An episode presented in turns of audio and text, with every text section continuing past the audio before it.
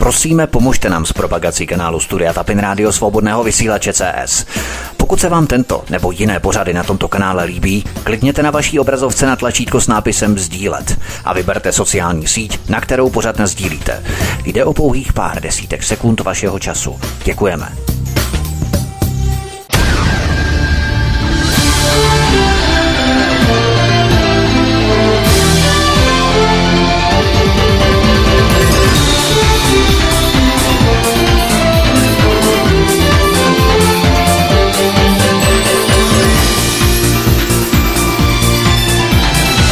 Příjemný, krásný, dobrý večer, dámy a pánové, milí posluchači od mikrofonu svobodného vysílače nebo na kanále Odisí vás zdraví vítek, vítám vás při poslechu dnešního pořadu. V dnešním vysílání přivítáme tři hosty. Kandidátku na prezidentku, předsedkyni institutu Alenku Vytázkovou, jako vždy každý měsíc. Alen, vítej, hezký večer. Hezký večer vám všem. Zakladatel nadačního fondu Pravda o vodě Radek Novotný. Radku, hezký večer. Také všem dobrý večer. A člen výkonného výboru institutu Aleny Vytázkové Zbyněk Prousek. Zbyňku, vítej, hezký večer, ahoj. Zdravím všechny posluchače i vás, dobrý večer. Jak jste slyšeli, milí posluchači, a jak víte už i z programu Svobodného vysílače, dnes s námi bude vystupovat i Radek Novotný, zakladatel narašního fondu Pravda o vodě. Na svobodném vysílači ho můžete slychávat i solo, ale ten důvod, proč vystupuje i dnes, je velmi prozaický. Vodohospodářství je stižené stejnými neduhy jako ostatní odvětví energetiky. Voda, plyn, elektřina, všechno jsou to spojené nádoby. Když není energie, není život. A stejné je to s vodou. Radek Novotný bude naším hostem v první polovině pořadu, protože pak se zaměříme na další jiná témata a Radek Novotný potom odejde následně, ale abychom vyčerpali tu tématiku, pro kterou jsme si Radka Novotného pro podporu Aleny Vytázkové pozvali. V první otázce se ale obrátím na Alenu Vytázkovou s tím, co tato dvě odvětví spojuje nejvíce a to jsou dotace. Neprožíváme, Alenko, dnes něco jako převrácený paradox, kdy na jedné straně energetika je stále dotovanější, zejména u fotovoltaiky, ale ale na straně druhé dochází k jejímu raketovému zdražování, tedy to přímo vylučuje smysl těch dotací. Co je to za zvrácený paradoxní fenomen, Alenko? Já bych to možná trošinku obrátila, protože to by e, působilo nesourodě, když začnu teď s energetikou a s fotovoltaikou. Já bych se vrátila na, k, skutečně k síťovému odvětví, mezi které samozřejmě vodárenství voda patří tak jako plyn, tak jako elektřina. Eh, v době, kdy jsem nastoupila na energetický regulační úřad v roce 2011 srpnu, tak již začátkem roku 2012 jsem začala alarmovat, že kromě těchto dvou síťových odvětví, plynárenství a energetika, tu máme třetí síťové odvětví, vodárenství, které je možná ještě důležitější, protože jak správně Voda je život, bez vody prostě života není. To vše ostatní je velmi těžké nahrazovat, ale bez vody prostě žít nemůžeme vůbec. A v té době jsem na velké konferenci, když jsem sdělovala víze energetického regulačního úřadu pod mým vedením, tak jsem hovořila právě o vodárenství jako o síťovém odvětví, které si zasluhuje aby se stát začal velmi zajímat o to, co se ve vodárenství děje, jakým způsobem je vybydlováno, co by se mělo s vodárenstvím eh, udělat a jakým způsobem by se měly ochránit vlastně tyto eh, systémy, aby nebyly eh, zisky de facto místo investování do této, těchto sítí, aby nebyly v takovém velkém rozsahu de facto vyváženy do zahraničí.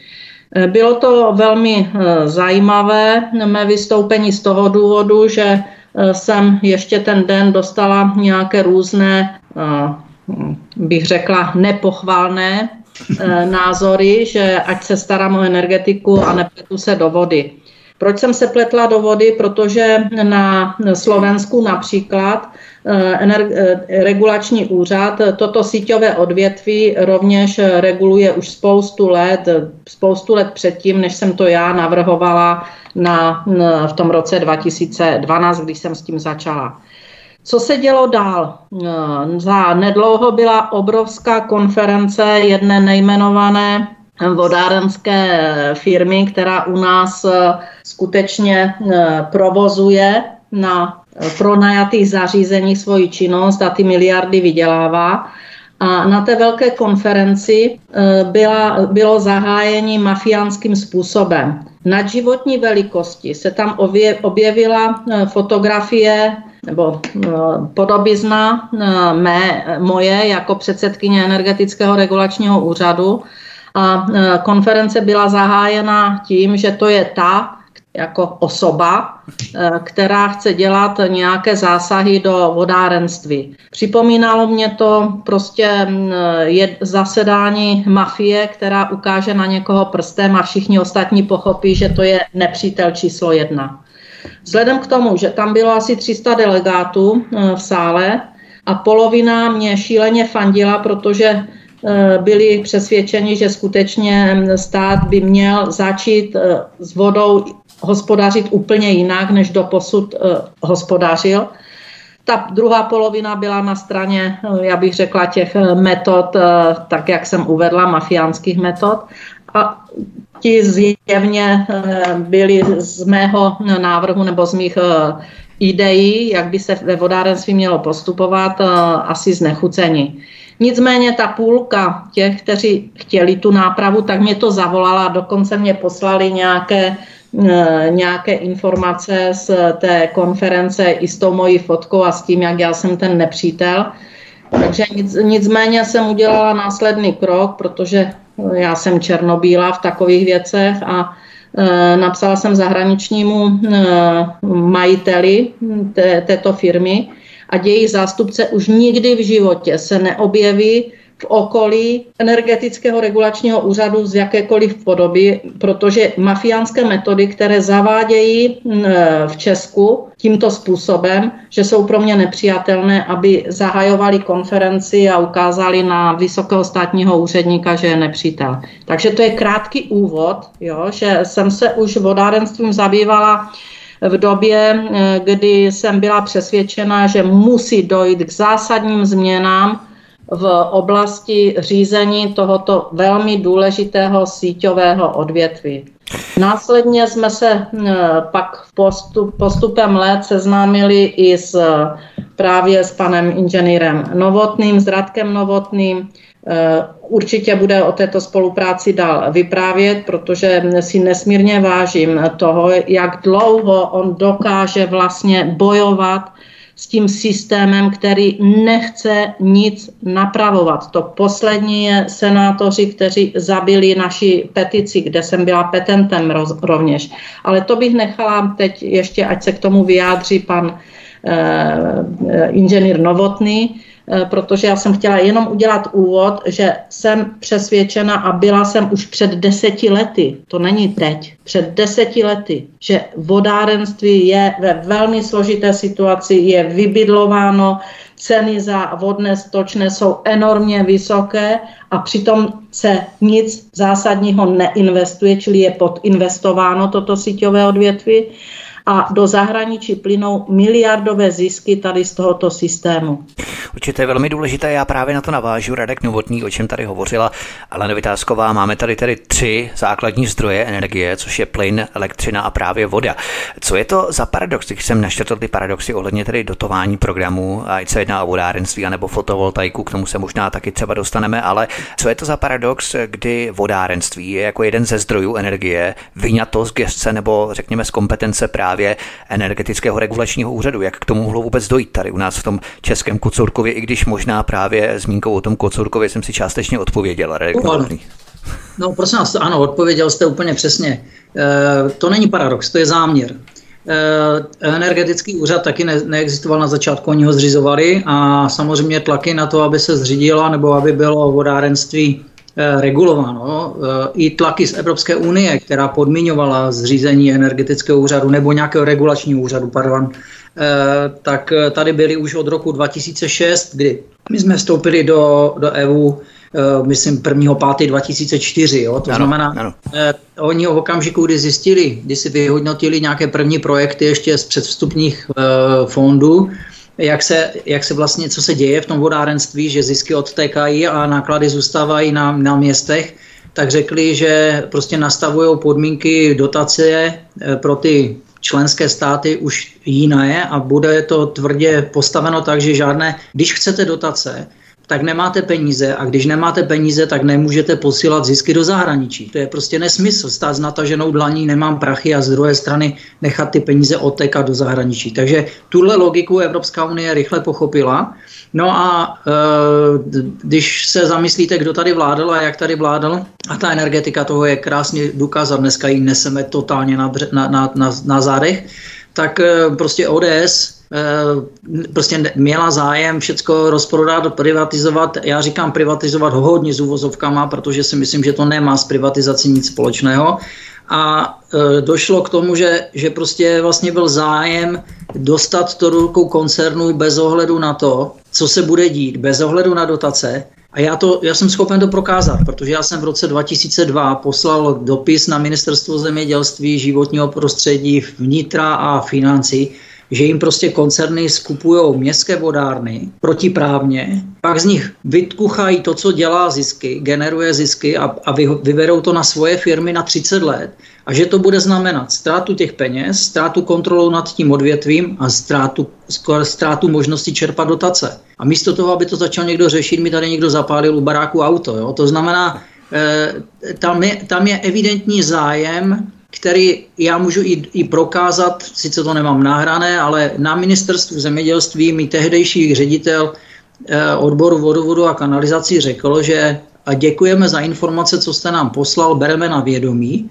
A když jsem se ho zeptal, co to znamená beru na vědomí, protože beru, že to ministerstvo to má na starost, tak to má řešit a ne, že bere na vědomí, tak mi řekl, dokud nebudu mít politické zadání, tak nic řešit nebudu. Takže odpověď ta vaše, ten Kocourkův, tohle je prosím vás záměr. Toto byl záměr, který nastartovali v roce 93 změnou státních podniků na akciové společnosti v rukou měst a obcí a potom v podstatě byly mého v podst- i, i nějakýma mafiánskýma, to tady bylo zmiňováno, plus korupčníma, plus e, znalostně využili neznalostí a naivity těch, těch zastupitelů a ty koncerny si přišly a prostě vytáhli si z toho ziskové části podnikání, nebo si uzavřeli smlouvy sami ze sebou, nebo je uzavřeli nějací politici s nima, bez ohledu na to, jaké to bude mít dopady na lidi. A to, že se to ne, nereguluje, nebo to, že to je prostě v podstatě roz, rozděleno mezi pět ministerstev, v těm koncernům obrovsky vyhovuje. Protože když tam máte ministerstvo životní prostředí, dotace, ministerstvo zemědělství, vodárenství, ministerstvo pro místní rozvoj, možná nějaké financování dotací pro, mě, pro, pro města obce, ministerstvo financí cenová regulace, hygiena, ministerstvo země, zdravotnictví. Kdo za to odvětví nese odpovědnost? Nikdo, protože každý dělá kousek a nikdo nedělá nic. A tím pádem v podstatě regulace tady ona tady nějaká regulace v úvozovkách funguje ve smyslu v tom, že oni si nemůžou započítávat do ceny vody jenom úplně všechno. Nemůžou si koupit Lamborghini na to, že jezdí prostě, já nevím, na, na uh, odběry z horku, jo? Ale, ale když se podíváte na uh, výsledky kontroly které se sem tam objeví a pokuty, které jsou udávány, tak koncerny jsou velmi vynalezavé v tom, jak, jak na tom vydělat. A teď to vrátím zpátky k tomu, k té snaze, která byla, měla paní Vításková. Já v té době, kdy ona s tím přišla, jsem komunikoval s jejím náměstkem, protože chodil jsem tu po zahradě a bavili jsme se dvě hodiny, pak jsme si volali ještě dvakrát, třikrát, kdy jsme konzultovali tu záležitost, jak to dostat, co je třeba regulovat. A mě tehdy bylo velmi, velmi jsem oceňoval, že někdo ze státu se snaží to odvětví dostat pod tu kontrolu, protože pokud to bude pod jedním úřadem, tak jsem přesvědčen, že by, že by bylo to přesně tak, jak to řekla paní Vytázková, ani se nepřibližujte k energetickému úřadu, jo? protože oni věděli, že v tu chvíli, kdyby to bylo pod jednotným regulačním systémem, tak ti lobbysti, ti, ti mafiáni typu Deníčkoví a Dalíkoví a já nevím jací, tak ti by prostě vlezli dovnitř a rovnou by byli na kameře a každý by věděl, kdo tam vešel. Dneska, když je to na pěti ministerstvech, kde oni se schází na benzinkách, jak, jak už jsem nedávno slyšel nějaké vyjádření, když mi minister zavolá, tak já se s ním sejdu ve 12 hodin i na benzince v noci. Proč by se minister měl, prosím vás, scházet s nějakým, nějakým to je jedno, jestli to je koncern nebo zástupce koncernu nebo nějaký, to je, to je prostě ukázka toho, jak to tu funguje. No. A, a paní Vytázková udělala maximum pro to, aby ta regulace byla. A samozřejmě si tím vytvořila ve skupině, která, které vyhovuje, že tam má prostě volné pole působnosti pro všechny své praktiky, které známe z Francie, tak samozřejmě, že jim to vyhovuje, že to není, ale pozor, pozor, bez ochoty těch politiků jít těmhle těm subjektům na ruku, by to neměli šanci prosadit. To znamená, to, co se děje v republice s energií a s tím, je jenom díky tomu, že tu máme neschopné politiky ve vedení a všeho schopné politiky nebo na těch ministerstvech. Ano, to je velmi důležité. Já jsem si tady dělal poznámky z toho, co jste uváděl v rámci té energetiky a to je vlastně důležité i z toho pohledu, kdy bývalý ministr vnitra pan Bublan eh, řekl, že organizovaný zločin prodůstá do politiky a to je vlastně výsledkem, výhonkem toho je právě setkávání politiků s členy koncernu a s podnikatelé, nevím s kým vším, na benzínkách, na fotbale, anebo případně v hospodě, ideálně tam, kde se scházel Roman Primula. Ještě. Tady vás musím opravit. Pan, tohle to řekla reportérka a pan Bublany zastavil a řekl, to je rok 2006, to víte velmi dobře. Ano. A on jí řekl, to říkáte špatně. Já říkám, že prorostl, ne, že prorůstl. Prorostla, tak prorostla jo? už v roce 2006. v roce 2006 už to bylo prorostlé a dovedete si představit, jaký stav té republiky je v roce 22. Tak a na to právě navážu Alena Vytázková. Co se týče toho, co tady načetl Radek Novotný, nedochází k tomu, že si tady pouze hrajeme na jakousi regulaci, protože nejenom tady ve vodárenství, ale v jakémkoliv energetickém odvětví, ať se jedná o plyn nebo elektřinu, když cena vylétne o 500 nebo o 1000% protože ta regulovanost nebo ta snaha o regulaci je patrná z nadnárodních orgánů, znamená Evropské unie, ale pokud chtějí národy, samotné státy něco regulovat, tak najednou to se nesmí, to je něco špatného. Jo? Takže není právě ta hra na regulaci simulovanou hrou na regulaci, protože když cena v elektřině, v plynu vylétne o 500, o 1000% a nikdo s tím nic nedělá, tak vlastně žádnou regulaci tady nemáme a v podstatě celý eru je naprosto zbytečný, jak se prezentuje dnes ale Vytázková. Tak eh, částečně samozřejmě eh, máš eh, pravdu. Musíme se podívat, že evropská energetická politika, tak jak je legislativou vlastně naplňována, byla, je a jde špatným směrem. To je bez diskuze. To, co se dneska předvádí, tak je vlastně výsledek ideologie a špatné energetické politiky. Teď se vraťme eh, do eh, evropské energetické politiky, kterou přebíráme my do naší legislativy slepě a eh, něco z toho plníme, něco, něco plníme tak, jak se nám hodí. Ale vždy v tom horším případě. Co se týká energetického regulačního úřadu, tak zase záleží pouze a jen na lidech, kteří tam tu funkci vykonávají.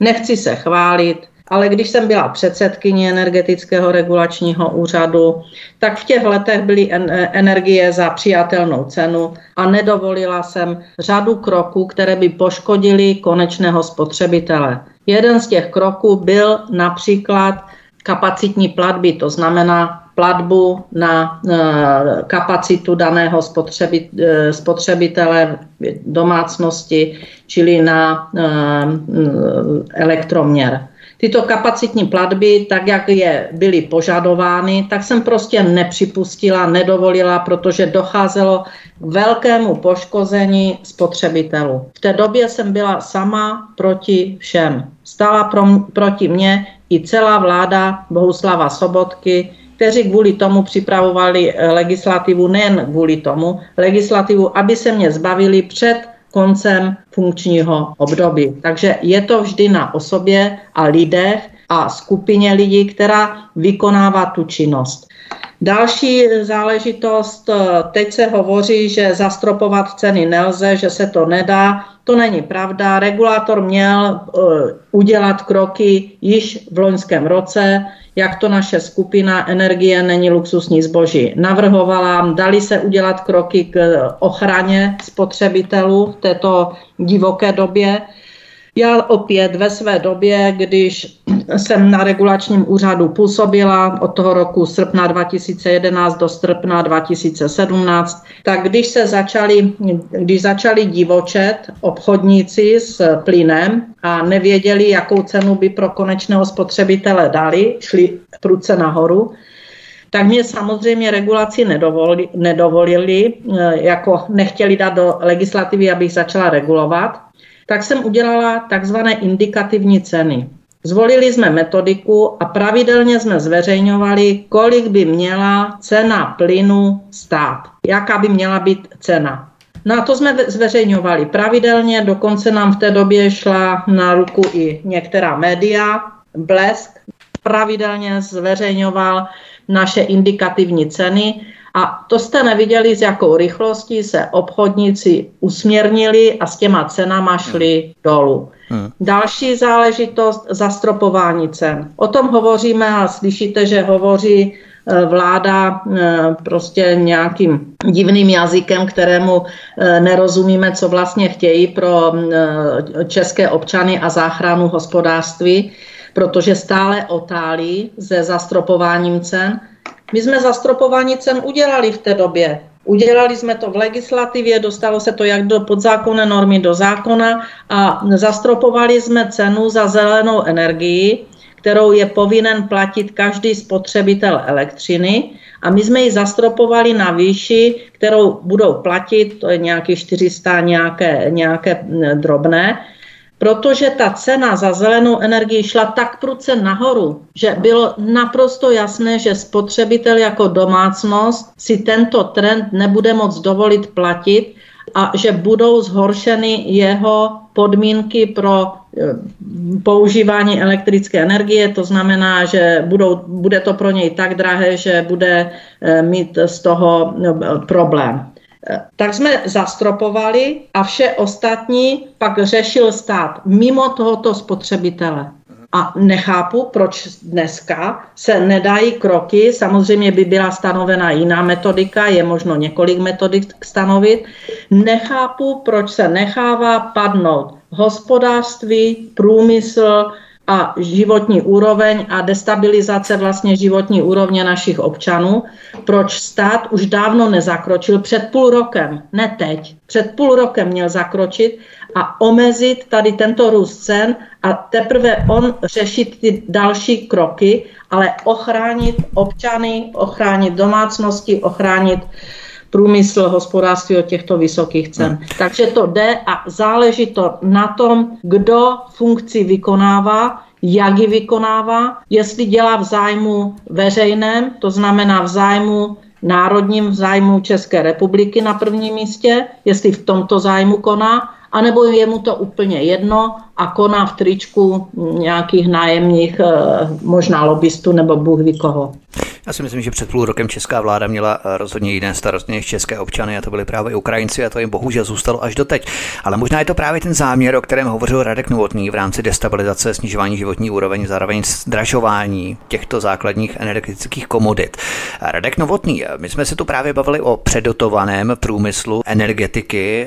To propojení je patrné i na ose vodáren, které pokud jsou v držení, a vy jste tady o tom mluvil, pokud jsou v držení soukromého vlastníka nemají právo na evropské dotace, čili o ty dotace přicházejí a potrubí se potom základně nemůže opravit, protože právě není z čeho. Tady by ty dotace, na rozdíl třeba od fotovoltaiky, byly vidět, že? protože by se opravovalo potrubí a ty úniky vody by byly v podstatě menší. Tedy pokud jsou ty dotace investované na správném místě, není to vždycky špatné, na rozdíl právě od eh, příkladu fotovoltaiky, která se dotuje přímo neúměrně, Radek Novotný. No, to jste řekl velmi dobře. Podívejte, eh, problematika českého vodárenství stojí na tom, že my jsme to odvětví převzali po tom, po tom změně toho systému v 89. Eh, ve velmi podfinancovém stavu. A v okamžiku, kdy se uvažovalo o vstupu do Evropské unie, tak eh, jsme se zavázali jako stát splnit do, normy na vypouštění kvality odpadních vod do řek které budou odpovídat tomu, co je v eh, Evropské unii obvykle. Ale protože jsme to měli podinvestované a za druhé, protože vědělo se, že tam bude muset být hodně peněz investováno, tak se dojednalo v rámci tehdy kapitoly 22 předstupních jednání eh, podmínky toho, že Evropská unie nám ty peníze na vybudování těch čistíren odpadních vod a kanalizací prostě na to, aby ta voda byla čistá a tekla do řek čistá ve v normách Evropské unie poskytne formou dotace, ale kdo to, tam byla ta podmínka, že to budou prostě veřejnoprávní subjekty. To znamená, ta logika, kterou jsem řekl předtím, veřejnoprávní subjekt má za starosti nebo zájem, aby to fungovalo, aby byla voda čistá, aby e, bylo dostatek vody, aby se případně zadržela lanská voda v krajině a tak dále. To znamená, je tam ten veřejný zájem, veřejná služba, tím pádem veřejné peníze a tím pádem dotace. Jenomže politici si z toho, nebo politici, spíš bych řekl politici, si z toho začali dělat šmečko. Jo, oni se začali mezi sebou domlouvat s těmi koncerny, vybereme z toho takovou ziskovou marži a takhle to. A, a, a vlastně, když jsme upozorňovali na to, že to je v rozporu s těmi podmínkami evropských dotací, že nejenom, že nás připravíte o zisky nebo o peníze, které by jinak mohly v tom vodárenství končit, protože kdo ovládá peněžní toky, rozhodne o tom, kde ty peníze skončí a zisky budou končit v soukromých rukách, tak je to vás připravíte i o ty dotace. A na to nechtěl nikdo, nikdo z těch politiků napříč politickým spektrem, kteří tam seděli od roku 2002 a tím pádem se bavíme, prosím vás, od zelených, modrých, růžových, fialových, já nevím jakých, Nikdo to nechtěl, za prvé o tom nechtěli slyšet, za druhé to nechtěli řešit a pak, když jsme přišli z rozsudky, tak to přikryli. Prostě oni v tím, že nic nedělají, tak to, tak to prostě tak to pomáhají páchat. A e, to, co řekla paní Vytázková tady ohledně té regulace, tak ještě, ještě k tomu musím úvody. Je to specifické v tom, že pokud oddělím studnu od prodeje vody a tomu, kdo prodává vodu, garantuju právo na zisk, ale tomu, kdo vlastní tu infrastrukturu, to znamená těm městským vodárám, které už vlastní jenom ty trubky, ale neprodávají tu vodu, žádný zisk negarantují a tam to samozřejmě stojí úplně nejvíc, protože vykopat studnu je úplně něco jiného, než vytáhnout belík ze studny s vodou tak, tak je to, to není o regulace. To je prostě, to si, to si opravdu hrajeme na regulaci, protože my tomu, kdo financuje všechny investice, ne, ne, vůbec žádný zisk negarantujeme, dokonce říkáme, že, že na žádný vlastně nemá nárok, jo? A, a tomu, kdo, kdo jenom je překupní, který stojí u, u té studny a, a vytáhne to vědro a nalije vám tu vodu, tak tomu Trautenbergovi vy to vy dokonce garantujete nejenom, že to bude 30 roku prodávat, ale že dokonce má právo, právo na zisk. Prosím vás, to není ani kapitalismus. Jo? Podnikání, soukromní podnikání na monopolu s tím, že mu stát garantuje investice, protože vlastníkem jsou města a obce, které to ze zákona musí postavit, obnovit, udržovat a tak dále. A pak mu to za babku pronajmou tomu koncernu a ten koncern má garantovaný zisk, tak mi řekněte, kde tady je regulace. To je jenom hra na regulaci, vy jste to krásně jako trefil. A paní Vytázková přesně řekla, že, že tam je prostě stav toho, že ta politická vůle, politická schopnost a nějaký přesah, dlouhodobý přesah, aby to fungovalo pro budoucí generace, Tady prostě ty politické garnitury nemají. Jim je to v podstatě jedno, jim jde o volební období, eh, u, u, prostě udržet se, ukorit u příjmu ze státní kasy 5%, a když to se podívejte, co udělal teď ten slepenec, jako jo. To netvrdím, že pan Babiš je nějaký zázrak, jako to v žádném případě, ale ti, co přišli po něm, to jsou ještě větší zázraci. Jo. Podstatě tady se jedná o tu destrukci. Jenom na závěr ještě před písničkou, než dáme slovo ještě Zbyňku Prouskovi, aby to celé zhodnotil. Eh, ale Vytázková, není právě tohle eh, šikovné, sofistikované vytahování zisků ze státu, ale jas eh, stát to všechno zaplatí, soukromé firmy přijdou a vytáhnou zisky, vytáhnou si peníze, v podstatě za nic, bez žádných kapitálových investic. Není právě tohle základem elementárním základem přímo PPP projektů. Tak eh, podívejte, je to vrapčení stále e, naší země tím nejhorším způsobem, jaký může být. Přesně. Tam se k tomu nedá nic a ještě k tomu, za, ještě k tomu mnozí politici, ať už ve vládě, na ministerstve, na senátoři, určitě se k tomu dostaneme s panem Novotným, co vyvádějí senátoři, Eh, poslanci tomu buď z neznalosti fandí, že se takto vrapčí naše země, anebo jsou tak hloupí, anebo mají jiný zájem a je jim jedno, že se země vrapčí, že platíme neskutečné peníze do zahraničí za nic, Jo, prostě se, se tu de facto vytahují peníze, které by měly být investovány. My nepotřebujeme žádné dotace. Já dotace nemám ráda. My žádné dotace nepotřebujeme. Ať nevytahují naše peníze a to, co se vydělává, tak se bude investovat. To je takový normální koloběh. Přesně tak. Ještě Zbyněk Prousek před písničkou Zbyňku, kdybychom to měli tak nějakým způsobem zhodnotit a zrekapitulovat to, o čem jsme se tady bavili, než zahrajeme písničku a potom se vypravíme právě k senátorům a politikům. Bavíme se tu o dotacích v energetice, zejména u fotovoltaiky, vodáren a tak dále. Stále více lidí si ale stěžuje na to, proč bychom měli dotovat někomu solární panely z našich peněz. Přece kdo solární panely chce, tak ať si je zaplatí sám. Do jaké míry jsou podle tebe takovéto stížnosti oprávněné a vůbec jaký mají smysl podle tebe tak obrovské dotační programy v energetice, Zbyňku? Tak já jakoby v podstatě v mým dnešním vystoupení na úvod, protože mluvím teďka poprvé, tak řeknu, že jsem, že jsem svým způsobem v úvozovkách rád, že jsem, že jsem, že nedisponuju energetickou odborností, bych řekl v tak jako moji dva řečnící kolegové, protože to prostě, jak se říká lidově, mozek nebere a srdce to bolí, co se tady děje.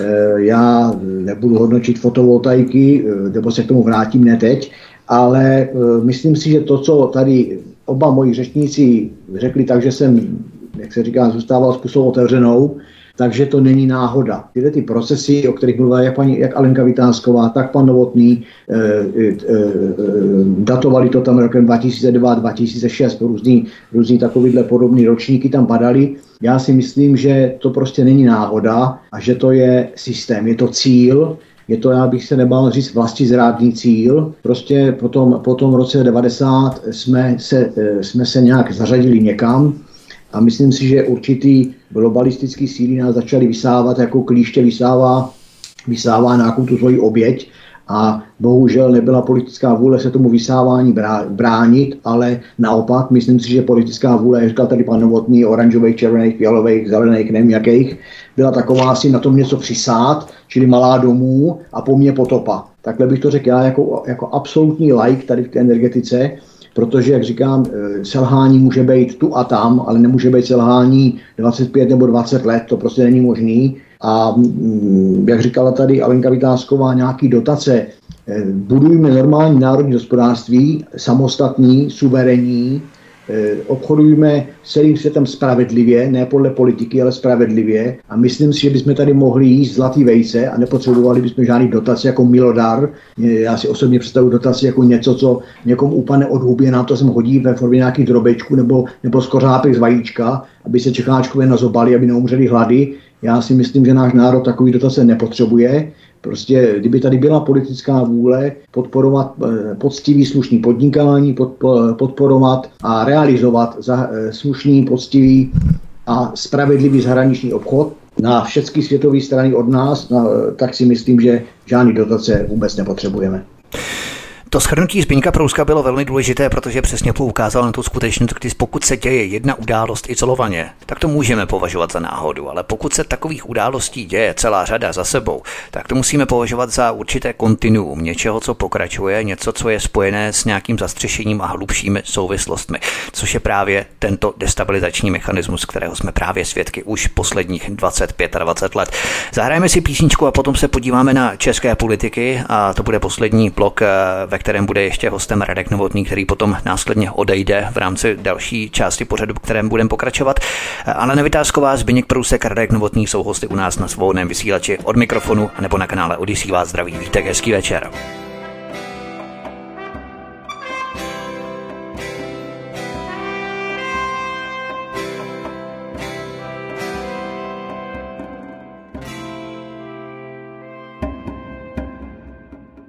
jsem co jsem. Já nedostal na výběr, stojí samotný.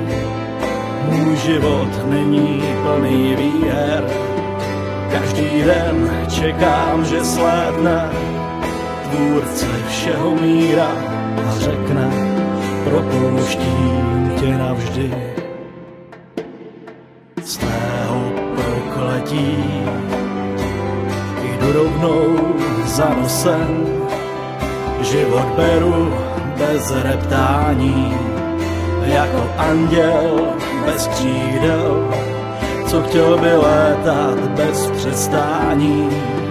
V řadě čekám na svůj příděl, čekám na splnění přání, zázraky došly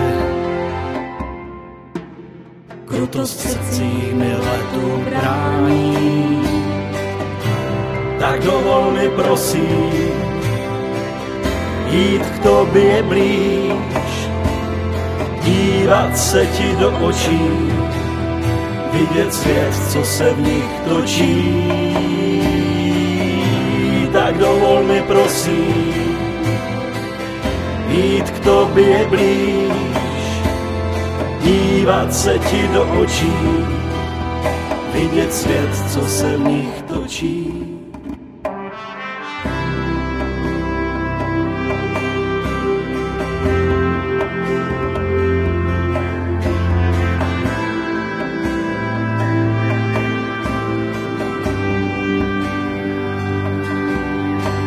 Nestojí o milodar, ten strachu nezabrání. Vím, že křídla pro můj let už nikdo nezachrání. Mít pod nohama pevnou zem, to je mé jediné přání. Tak se zastav a přijmi moje srdce, co držím v natažené dlani.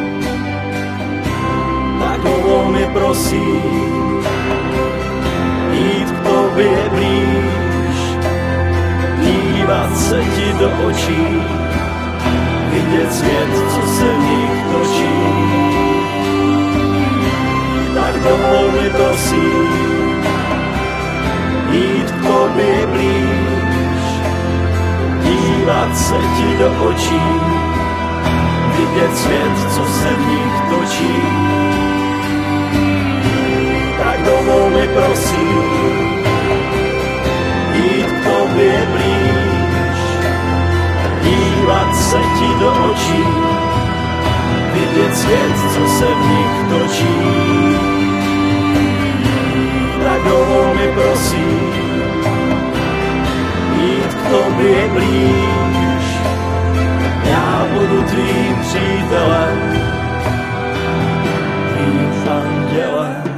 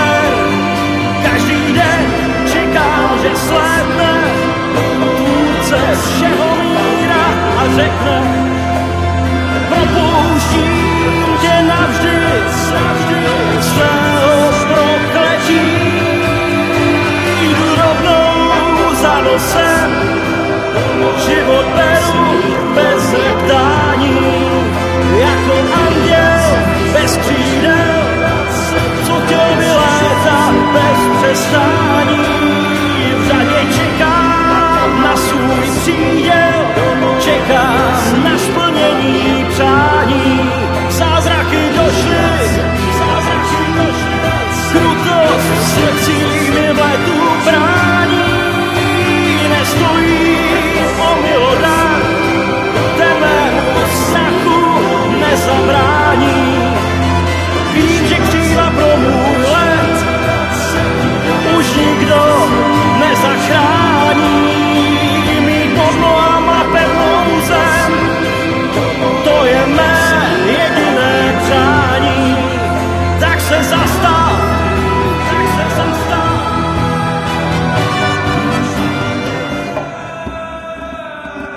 Od mikrofonu svobodného vysílače nebo na kanále Odisí vás zdraví Vítek. Spolu s námi nás naším večerním vysíláním provází kandidátka na prezidentku předsedkyně institutu Alena Vytázková, zakladatel nadačního fondu Pravda o vodě Radek Novotný a člen výkonné rady institutu Aleny Vytázkové Zbyněk Prousek.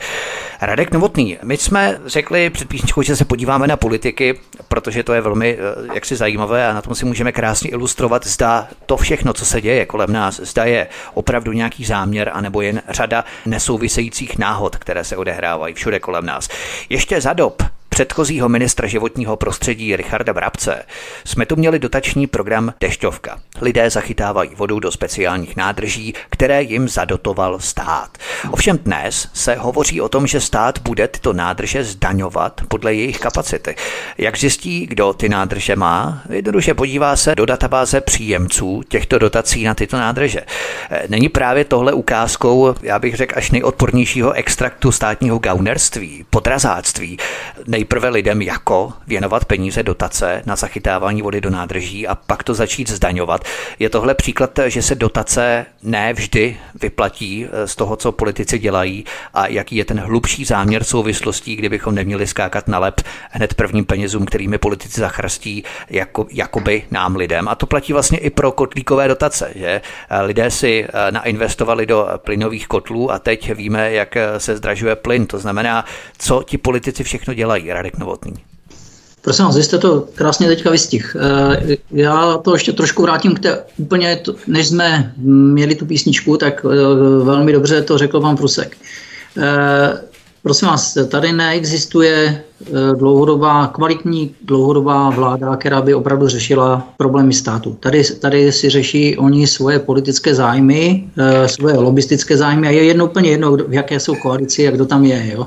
Eh, velmi hezky to řekl pan Pilný, což je bývalý ministr vnitra, eh, pardon, financí. Podle mě je jeden z nejlepších ministrů, které jsme kdy měli, protože eh, šel do té politiky s tím, že že jde pomáhat a ne, že si tam na tom bude dělat deníčkovky. A, a nebo no, já vás jenom předuším, já si pamatuju výrok Ivana Pilného, kdy se zamýšlel nad tím, že vlastně důchodci by měli v 70 letech jo, sekat to, trávu a nebo dělat nějaké to, podobné to, to práce. Já, samozřejmě, to z pohledu toho jo, ale teďka beru z pohledu ekonomiky, a on, on prostě krásně řekl, prosím vás, tady, tady pan Babiš, pana Babiše nezajímá, nebo ano, nezajímá nic jiného, než volba, vyhrát volby a všichni ostatní jsou na tom úplně stejně a, a prostě proto z politiky odcházím, protože zájem toho státu nikoho nezajímá. Jo? Hmm. A, a když už to řekne vrcholový člověk, který byl ve vládě dlouhá léta nebo léta, a přitom je to člověk, který je opravdu z biznisu zvyklý eh, si udělat pořádnou kalkulaci a dlouhodobý přehled a vývoj a tak dále, tak, tak jsem hodně zbystřil. A druhá věc, která je, tak eh, velmi dobrou věc napsala paní Švihlíková, jak jsme se stali kolonií. A to je odpověď na to, co jste v podstatě říkal, ono to potom naváže na ty dotace. Eh, ona popsala v té knížce, jak jsme se stali kolonií úplně dokonale, náš startovací pozici naší republiky a v podstatě, že my jsme se stali takový, jako my jsme zachránili ten západ v tom, že my jsme tady neměli spotřební zboží, oni nám tady navezli šumt, který prodali a za to si koupili potom stat, strategická odvětví, nebo koupili, prostě si, si je nějakou formou ovládli, jako je plyn, voda, elektřina a tím pádem nás dostali v podstatě, že nás drží pod krkem. Eh, já tomu říkám, že to není v žádném případě kapitalismus, to, co tu máme. Eh, je, že to je systém dobývání renty, tak tomu říká paní Švihlíková, já tomu říkám koncernový kolonialismus, protože zavést to můžete jenom v okamžiku, kdy vám jde na ruku ta vládnoucí garnitura, která se tváří, že tomu, že tomu vládne, když se podíváte na to, co řekl pan Fiala ve svém velkém projevu k národu ohledně energetiky, tak v podstatě řekl, 30% eh, akcionářů ČEZu rozhoduje o tom, co bude, protože my nemůžeme jít proti ním. 70%, to znamená občané mě nezajímají, já potřebuju, aby těch 100%, těch 30% byli se mnou spokojeni. On to řekl jinak, ale když se, když se jako nad tím zamyslíte, co on vlastně řekl, tak, tak řekl toto. A pak, pak vlastně, když si řeknete dobře, jak ta politická špička vlastně může být znovu a znovu volena, tak právě díky těm dotacím. Oni si, tím, oni si za naše peníze koupí v tu chvíli pozornost těch lidí, kteří prostě dostanou na ten kotel a jim to ušetří 2-3 tisíce, v tu chvíli, protože pak jim někdo zdraží plyn o tisíc procent a neřeší to koncepčně. A takhle je tady dešťovka, prosím vás, k dešťovce máme 450 milionů, nevím teď, jestli to číslo je úplně přesně, ale to je jedno. Prosím vás, každý, kdo měl zahradu, tak dešťovku měl bez nějakých strategických eh, výmyslů a různých pr agentur, které z toho dělali velkou věc. Přesně tak, my jsme to měli Protože 30 všichni, let na chatě. Ano, to, což to, bacha, to je od 50 let, od komunistů, to prostě všichni jsme měli, všichni si vzpomeňte, jak měli vaše babičky na zahradě vánu s vodou a hačbery. Jo, dneska se to zakope do země, dobře, to je jediný rozdíl, tak to není vidět na té zahradě v té, v té váně. Ale tohle používali všichni. Splachování vodou, z kýblu s užitkovou vodou, prosím vás, na dědinách věc, která, která je x let prostě bez ohledu a nenazývalo se to dešťovka ani kýblovka. Jo? A bacha, oni do toho investovali s velkým humbokem nějakých 450 milionů. Dneska říkají to, co jste přesně řekl, budeme to nějakou formou měřit a zdražovat a, a, a budete za to platit. A komu za to budete platit, když se nad tím zamyslíte, tak kam to teče ta voda a tak dále. A najednou zjistíte, že ne státu, ale zase těm vodárenským společnostem. A když se podíváte na plyn, tak to samé. Vláda, a já si vzpomeňte si, jak, jak si Putin podával ruce s Nečasem a s Topolánkem a předtím s těma lidma před ním, jo, že staví se tady plynovat, bude tady, budeme, zrušíme pevná paliva, budou, bude plynofikace. Kolik peněz se do toho narvalo, do těch plynovodů? Kolik peněz dotačních se narvalo do toho, aby těm lidem, aby si koupila pozornost těch lidí a byli znovu zvoleni, že jim vyměnili ten kotel. A dneska jsou úplně v čudu. Když se podíváte, tak je to úplně stejně udělané s, to, s tou dotací. To je nekoncepční záležitost. Já bych, já bych řekl právě, pokud teďka chcete zavřít plyn, protože je to ruské, tak zavřete všechny ty politiky, kteří ten plyn tady za ty naše peníze udělají, protože v tom případě celá ta investice jde do kytek. A vy jste zneužili peníze těch daňových poplatníků a v podstatě jste měli přemýšlet, vy, vy jste to stavili, že toto bude 20 let a dneska Pekarová říká, vemte si další svetr. Jako jo. To jsou prostě, my máme fakt jako nahoře neskutečné lidi. Díky bohu za to, že já jsem třeba rád, že paní Vytázková kandiduje, jo? E, protože je to člověk z branže. Ona má selský rozum, přemýšlí, má zkušenost s těmi politiky a má zkušenost s těmi koncerny. Pokud tam půjdou lidi, kteří budou, já nevím, přednášet na vysoké škole, ten člověk, když se podívejte, co, co dělá pan Fiala, jako jo, e, to je prostě člověk, který je absolutně odtržený od reality a to je, to je ta dobrá varianta, jo, pokud to není jenom záměr. Já totiž si nemyslím, že on je, že je, lidi říkají, že je hloupý, já říkám, není hloupý. To je jenom poza, protože díky tomu se dějí věci, které se dějí a tak dlouho to prochází. Takže odpověď na to, dotace, to, jak se používají u nás, jsou špatně, jsou zneužívány politickému lovu voličů a v době, kdy se jim to nehodí, tak vás prostě hodí přes palubu a skasírují vás za to, že jste si na tu dotaci šáhli a vlastně to zaplatíte pak dvojnásobně. Nejdřív jste to zaplatil z veřejné kasy, protože ty dotace nejsou zadarmo, to zaplatí daňoví poplatníci a pak vám skasírují to, že vám Dneska říkají všichni fotovoltaika, fotovoltaika a pak přijdou z daní z fotovoltaiky. Jo. Hm. Prostě klasický systém Trumpenberg. Ale Vytázková právě na margo toho, co tady Darek Novotný řekl ohledně toho, co on nazval koncernový kolonialismus, nedala by se spíš hovořit o něčem jako korporativní fašismus v podstatě, protože fašismus základem nebo extraktem, destilátem fašismu jsou korporace v rámci hierarchie společnosti. Korporace vládnou, korporace určují podmínky, lidé nemají žádná práva. Myslíš, že by to přiléhavě pasovalo na současný režim, do kterého se jaksi transformujeme eh, s ohledem tedy těch vývojových stavů, které politici dělají a nebo záměrně nedělají?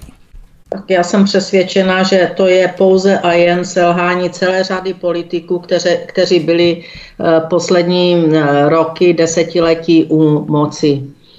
Podívejte se na Maďarsko. Tam eh, se šlo stejným směrem, kdy Maďaři, kdyby neměli Orbána, který tam nastoupil a zastavil tady toto vrapčení a zastavil všechny kroky, které k vrapčení jeho státu vedly, eh, tak by byli na tom úplně stejně, jak dneska my. A on to dokázal eh, teda eh, s nějakým spožděním, to dokázal všechno zastavit, včetně nějakých těch nemovitostních akcí, které tam zahraniční kapitál prováděl a banky dokázal navrátit celou řadu společnosti nebo firem i energetických do rukou eh, Maďarska.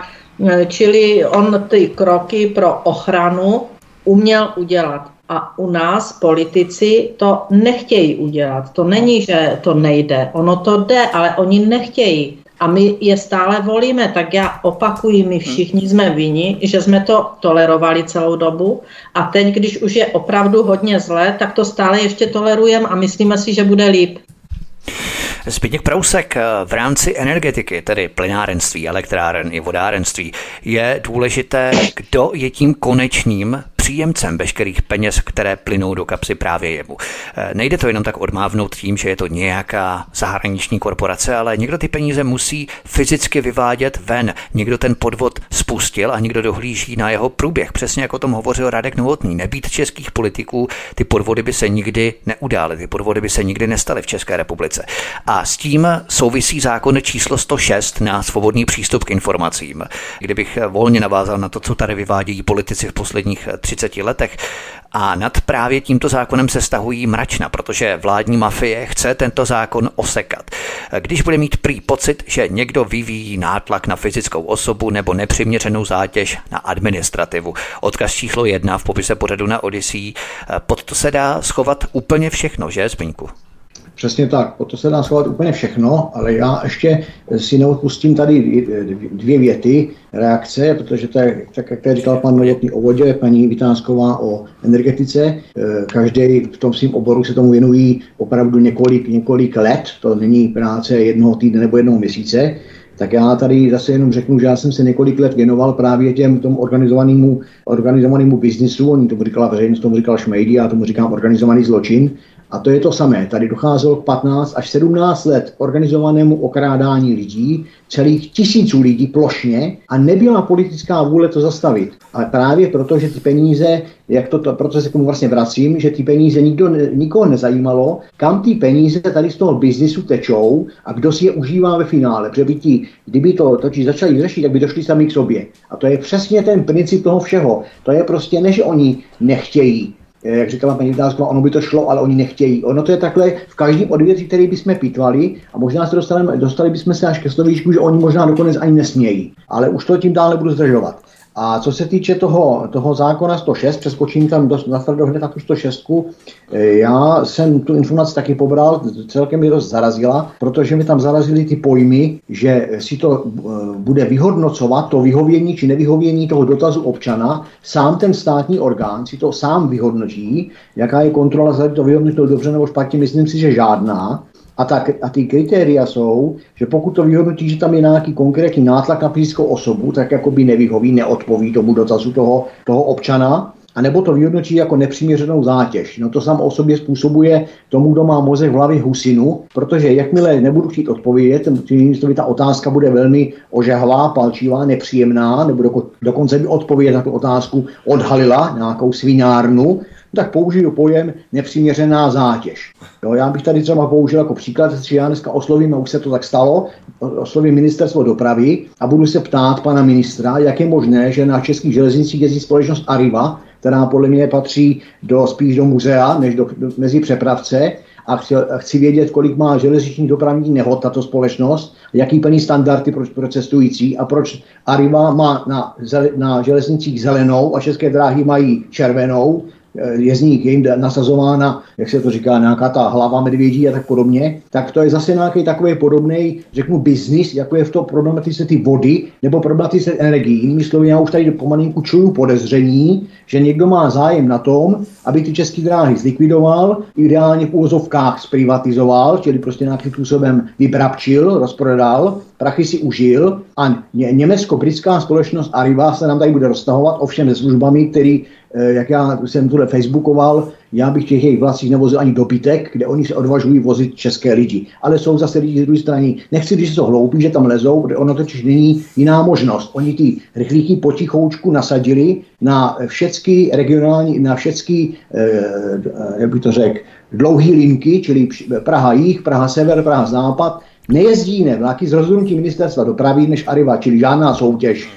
Prostě potichu připravená, potichu připravená věc. Ale tím se dostávám právě k té 106, protože ta 106, eh, eh, pokud se tady tomu tématu chcete věnovat, tak je pro toho dotyčný subjekt, který se tomu věnovat chce, ať je to novinář, nějaký vyšetřovatel a podobně, tak je to klíčový. A já si myslím, že eh, jak, ty, jak, ty, jak ty občané navnímávají ten bordel v tomto státě, jak ti občané navnímávají, navnímávají tu vlastizrádnost, a e, tu ekonomickou likvidaci e, ty naší země, tak pochopitelně se čím dál víc ptají a ptají a ptají a ptají, tak jako když si to vezmeme, e, abych nebyl dlouhý, kolik lidí znalo pojem ústava před deseti lety, to jste téměř neslyšeli, a dneska pojem ústava slyšíme i u školáků, čili lidi se jakoby procitají, sice si myslím, že trošku pozdě, ale přeci jenom, aspoň že tak, tak se ptají a ten stát si to riziko uvědomuje, čím že ten stát není, není pomyslná nějaká formička, to jsou živí lidé, to jsou právě ti politici, o kterých tady pan Novotný a moji předřečníci s Alinkou hovořili, a uvědomují si, uvědomují si i tu nebezpečnost těch informací, čili ona už, ne, ona už jim nestačí jenom ta cenzura v médiích, v tiskovinách,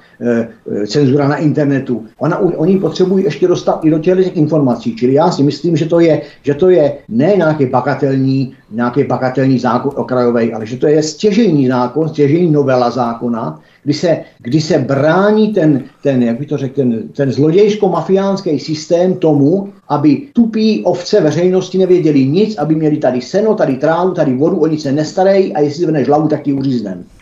A to je to důležité, na co teď navážeme ohledně využívanosti té 106, protože čím více, a to je v podstatě určitá přímá úměra, čím více věcí stát tají, tím více se právě ta 106 využívá. Radek Novotný, jednoduše, když se nějakému byrokratovi nechce vyhledávat informace, tak je to nepřiměřená zátěž. A když budeme příliš rýpat do politiku nebo do státu, tak je to vyvíjení nátlaku. Co to znamená pro vás nadaci Pravda o vodě, protože zákon číslo 106 o svobodném přístupu k informacím jste využívali asi hojně. Jak se k tomu stavíte vy, Radek Novotný? Co to pro vás bude znamenat do budoucna, pokud to samozřejmě projde? Prosím vás, eh, jakákoliv manipulace končí informacemi, to znamená informovanými nelze manipulovat. A to je, když se manipulovala tím, že informace nebyly a teď se informuje tím, že je tolik informací, že se z toho taky lidi ztrácí, to je jeden pohled.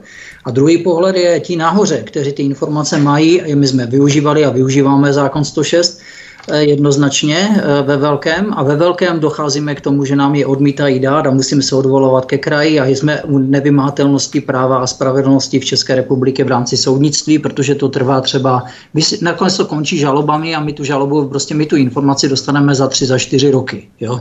To znamená, to je, to je jak kdyby jsme ji nedostali, protože samozřejmě mezi tím ta lumpárna prostě proběhla a už je běží a, a vy máte v ruce papír, že, že vám prostě pan Vlasák neposkytl pravdivé informace na, na válné hromadě. Jo? Takže a, a odmítá je vydat i občanům. Takže, takže to je vám platné jak mrtvému zimní. A teď, to řekl dobře pan Brusek, já si myslím, že to souvisí s tím, že lidi se probouzí. Lidi začali e, vnímat, že máme nějakou ústavou garantovanou právo na informace, právo vyjadřovat svůj názor a máme i zákony, prostředek, který nás k tomu nutí. A já to řeknu na příkladu Senátu, a to se lidi zhrozí, jako jo, to, protože najednou zjistíte, že dokonce ani, ani zákon 106, ale ani ty zákonodárné orgány v tom složení, v jakém jsou, vám negarantují, že, že vám udělají pravdivý zápis o průběhu toho jednání. E, já to řeknu na konkrétním příkladu a pak vám řeknu i důsledek a pak pochopíte, jakou, jak, jak je dobře vymyšlená ta klíčka v tom zákoně. Senát, jednání Senátu petičního výboru, na jednání jsem přijel, bavili jsme, já jsem tam neměl vystupovat, já jsem tam měl být jenom jako host a padl dotaz, že by někdo byl velmi rád, by ta škoda, že tady není e, zástupce petičního výboru, já bych se strašně rád něco ho zeptal. Já jsem zajásal, pan Chaloupek, senátor, e, točil vidrýska, prostě člověk pro mě v té době jako dokonalý senátor, protože jsem říkal, ten není spojet, spjatý z politiky. Eh, na to bylo řečeno, že mu můžu odpovědět. Já jsem řekl, nemůžu, dokud mi neodhlasujete, že jsem součástí jednání, protože já jsem tu jenom jako host. Rozumím procesu a tady jsme u toho procesu u té 106. Kdybych odpověděl, tak jsem nemusel být v zápise. Oni mě teda odhlasovali a já jsem si myslel, že on se bude ptát něco na tu problematiku toho vodárenství a on se zeptal jiní ne. Prosím vás, pane Novotný, kdo organizuje to, že mi někdo posílá pořád dotazy na to, co si myslím o informacích, které petiční výdor předal k vodě nám, senátorům. Mě to otravuje a, a už jsme u toho, že u toho, co jste před chvilkou říkali jako důvod, že to je vytvářený nějaký nátlak nebo zátěž a podobně, já to na to neodpovídám a je to prostě něco, co, co neakceptují. Jo? Senátor nechce říct svůj názor na to, co si myslí o důkazech a rozsudcích, které dostal k problematiku vodárenství. To byla první myšlenka, která mi napadla. Jsem si říkal, aha, tak tady jsem se splet. Ale říkal jsem si, dobré, tak jsem mu odpověděl, že to je prosté. Lidé, kteří se složili na to, abychom jim informace mohli podat, se mě ptají, jaký má názor. Já to nevím, já nevím, jak si, co si kdo myslí a nemám právo odpovídat za ně, takže jsme řekli, zeptejte si svých senátorů. Chápete, pane Chaloupku? Chápu. Hm. A na tomu pan Drahoš řekl, předseda petičního výboru, kandidát, bývalý kandidát na prezidenta. Můj největší politický omyl v životní. Jo. Já jsem, když byl eh, volba na prezidenta, tak jsem jemu dával hlas. Na to řekl, pane Chalku, to jsme dostali všichni takové dotazy a my to mažem, to vůbec neřešte v klidu. To znamená, nějaká požadavek po politicích, po vrcholových politicích chtít názor a pozor, v rámci petice, v rámci legitimního pr- zákonného prostředku jsme jim doručili podklady a ptali jsme se jich na, podklad, na, na to, na názor, na ty důkazy, nebo jestli mají jiný, tak ať nám dají jiné důkazy, protože i my nemusíme všechno vědět, tak byla, my prostě odpovídat nebudeme, my, my, my to mažem. A dovedete si teďka představit, jak to pokračovalo, nedovedete. Pokračovalo tak, že jsem dostal zápis a v tom zápisu tato informace prostě není, že oni, že, že oni se rozčilovali, že se je někdo ptá a pan Dráhož mimo jiné ještě k tomu řekl, že že už my jim další informace nemáme předávat, že, to, že úkolem petičního výboru je ukončit šetření petice a ne se vracet k důkazům. Tak jako jak to šetří, když nechcou další důkazy a vidí, že dostali první díl. A kdyby to bylo v tom zápise uvedeno, tak my máme papír, který můžeme ukázat veřejnosti a říct, takže petiční výbor projednal tu petici prostě povrchně, pokrytecky, jenom aby formálně bylo všechno splněno, odmítli důkazy, neodpověděli na dotazy. Když se podíváte do zápisu, dokonce nikde nenajdete zápis zápis o tom, že jsme jim předali důkazy a rozsudky. A teď si dovedete představit, co jsme udělali? No samozřejmě jsme se obrátili na předsedu Senátu, protože když to v tom zápise není a já jsem tam oficiálně byl, tak by to tam mělo být, že? A předseda petiční Senátu řekl, že on není oprávněn zasahovat do toho, jak se udělá zápis a že formálně je to v pořádku, protože je napsané, jak tam probíhalo. To znamená, když si uvědomíte, že zákonodárný orgán, Sena, jedná takto, dovedete si představit, jak budou jednat jakýkoliv jiní politici na v těch pozicích, když budou mít dokonce v zákoně o 106 tuhle tu klíčku, Prostě budeme, ten zákon pak je se stává formální záležitost, kdy nějaký úředník, nějaký prostě, co to bylo kdysi, jak za, za komonču, prostě se sejde nějaký výbor, a budou říkat soudruzi, takhle teda ne, na toto se ptát nebudete, anebo ne, tak tuto odpověď nedostanete, vy totiž tady na našeho pana politika vytváříte, na soudruha politika vytváříte na, nátlak, protože po něm chcete pravdu. Prostě, prosím vás, jestli toto projde, tak jsme se vrátili o 50 let zpět. V podstatě je to iluze hra na demokracii, ano, co, ano. čeho tady jsme svědky. To je právě důležité posoudit tu psychologii, mentalitu těch politiků na vrcholových pozicích, kdy v podstatě je obtěžuje když se jich občané na něco vůbec ptají. Je to prostě obtěžuje, to bytostně obtěžuje a stekají se potom, že se jich lidé vůbec na něco ptají. Ale na Vytázková, eh, chceš k tomu něco doplnit, jak moc eh, tento zákon 106, pokud projde tato novela, tato úprava zákona 106, jak moc tohle podle tebe zprůhlední naší svobodu a demokracii plnou pravdy a lásky, Alenko? Hmm, já, já to vidím ještě trošku jinak, protože mám zkušenosti z obou stran. Eh, na, eh, regulační úřad v době mého působení, kdy se nás snažili některé eh, lobistické skupiny zastavit v naší činnosti, tak jsme dostávali desítky 106 denně. Jo? Čili my jsme tomu říkali zavzdušnění systému, protože vždycky nad tím musela pracovat nějaká skupina lidí, takže e, jsem brala, že některé 106 skutečně byly organizovaně řízené pro zavzdušnění úřadu. Ano. Na, e, to si musíme taky říct, že se toho zneužívá právě, že e, určité skupiny vás chtějí prostě zastavit v nějaké činnosti, protože máte nějaký omezený okruh zaměstnanců, kteří se vlastně těm 106 věnují.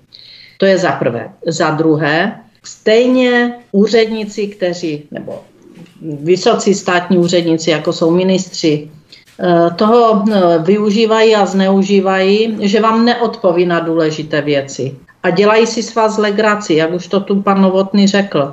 Zase zkušenost z té druhé strany jako institut jsme před několika lety, kdy za Babišovy vlády se udělala nezákonná rošáda ve vedení energetického regulačního úřadu, tak jsme na základě 106 se pana ministra v té době Havlíčka dotazovali, na základě čeho byli tito lidé odvoláni, protože z našeho pohledu to odvolání bylo nezákonné, veřejnosti nezdělili, co ti lidé provedli, snažili se to zatajit pod nějaké, nějaké názorové stanovisko BISky. Takže je to tajné. No nicméně my jsme tvrdošíně chtěli vědět, co, protože e, i z těch tajných věcí e, se něco dá té veřejnosti sdělit, proč ti lidé byli odvoláni a proč tam nastoupili na jejich místa lidé, osoby, které byly účastny nastavení vysokých cen pro fotovoltaické elektrárny nad rámec zákona a vytvoření toho obrovského boomu v roce 2009-10, tak ti se tam vrátili do vysokých funkcí. No a výsledek je jaký? Když se podíváte, tak jsme měli mít uh, soud, protože jsme samozřejmě prošli celým tím procesem té 106 do rozkladu, do odvolání, jo, prostě až k žalobě, kterou samozřejmě musíte pak už platit, jo, to už platíte, za tu žalobu už, to, už platíte soudu. No a soud do posud nerozhodl. Stání, které mělo k tomu být, tak bylo zrušeno. Teď má být stání ve středu, jestli se nepletu, kdy má soud eh, rozhodovat, eh, jestli nám tu informaci mají dát, ale to je po téměř eh, více než třech letech. Jo, takže má to skutečně, ta 106 je takový divný instrument, hrajeme si na pravdu a spravedlnost a výsledek je, pouze ohlupování anebo zavzdušňování e, úřadu, čili ohlupování těch, kteří se dotazují, protože vám odpověď skoro nedají. Když, e, když e, se tam něco má kamuflovat, tak vám tu odpověď nedají. A než se k tomu dopátrate přes soudy, tak to skutečně trvá, že už se to nedá použít, protože už je to dávno pryč. Hmm. To je za prvé k té 106. Za druhé, jak pan Novotný řekl, ten Eh, výsměch eh, senátorů, že, že prostě to mm, eh, hází do koše, tak je to vlastně postoj k občanské veřejnosti, protože tady tyto spolky Eh, které de facto no, chrání veřejný zájem v nějaké oblasti, ať už to je můj institut, anebo eh, Pravda o vodě, nadační fond o vodě, eh, tak chrání vlastně veřejný zájem, dotazují se a oni s náma opovrhují, ale opravdu tím největším způsobem. Za druhé, když jako předsedkyně energetického regulačního úřadu jsem dávala informace o situaci co se musí napravit v té legislativě, proč se nenapravuje, co to znamená poslancům, tak jsem se setkala třeba s, jedna, s jednáním s některým předsedou výboru, že jsem přišla na jednání a že jsem ho informovala prostě normálně, co za problém v té připravované novele zákona je, jaký to má dopad na Eh, veřejný zájem. A on se mě do očí smál, eh, říká, já když vidím Eru, tak to házím, házím hned do skartovačky. Takže nevím, co jste psala.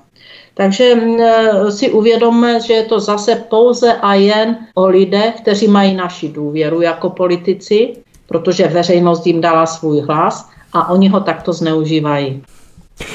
Poslední slovo Radek Novotný, než tady dáme písničku a rozloučíme se s vámi.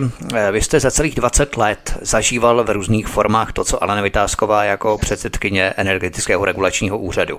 Výhrušky, klasické pomluvy, pokusy o dehonestaci, případně i propíchané pneumatiky u automobilu a tak dále, o tom to hovořilo. Je právě tohle to, co vás přesvědčilo, že Alena Vytázková je jedinou volbou pro prezidentku, protože se těchto šmejdů nebojí a je schopná se jim postavit, což se u jiných kandidátech říct nedá. Radek Novotný. Ne, ne, ne, prosím vás, tohle je jedno, to je takové pucle, ten člověk se skládá z více věcí, zkušenost, odbornost, Eh, a samozřejmě odvaha. Jo? To, to, odvaha se postavit a ochota něco dělat pro, to, pro ty lidi, kdy to vidíte. Já vždycky říkám, nehodnoťme, co ten člověk říká, podívejme se, co dělá. Přesně tak, na to jsem mířil, ano. Jo, a to je to gro, které, které prostě, proč říkám, že ano, paní Vításkovou si dovedu představit jako člověka, který, ona ví, jak, jaký tady jsou mafiáni, ona ví, jak si mafiáni jsou v poslanecké sněmovně, ty praktiky zná, spoustu těch lidí, kteří se jako sice třeba, já nevím, eh, PR agentura jim udělá nějakou kampaň a lidé na to možná budou slyšet, ale doufám, že ne, tak eh, prostě praxe, reálné výsledky od odhalení solárních baronů, eh, prostě kdyby, kdyby tam nebyla, tak, tak to v tom jede prostě ještě, tak se v tom jede ještě třeba 5-10 roků, jako teď, teď to je evidentní. To znamená, kvalita toho člověka eh, já, já, to, já to trošku převedu teďka nejenom jako na paní Vytázkovou, to podle mě platí obecně, jo, protože a ona to splňuje, právě proto si myslím, že to zobecnění má tu váhu. Prostě prosím vás, jakákoliv instituce, kde nás ti lidi zastupují, eh, krásně to řekl Dušek, eh, vy ani nevíte, co to znamená, protože když se tím zamyslete, tak ten politik přijde a chce po vás váš hlas.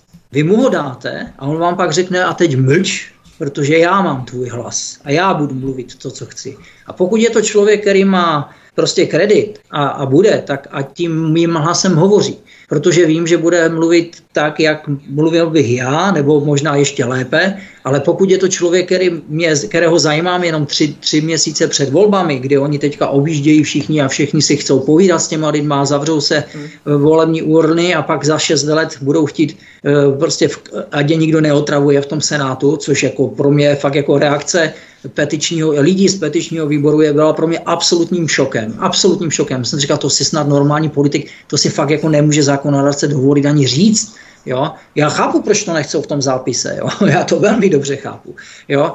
Ale, ale to je přesně o tom. Navolme tam lidi, kteří, to musí být odvážní lidi, slušní odvážní lidi, ne napojení na nějaké ty mafiány, na ty koaliční dohody, na to, co se tam hraje. A lidi bez odvahy tam prostě nemají, nemají co dělat, protože na rovinu vidíte sami, co se stalo za posledních 20-30 let.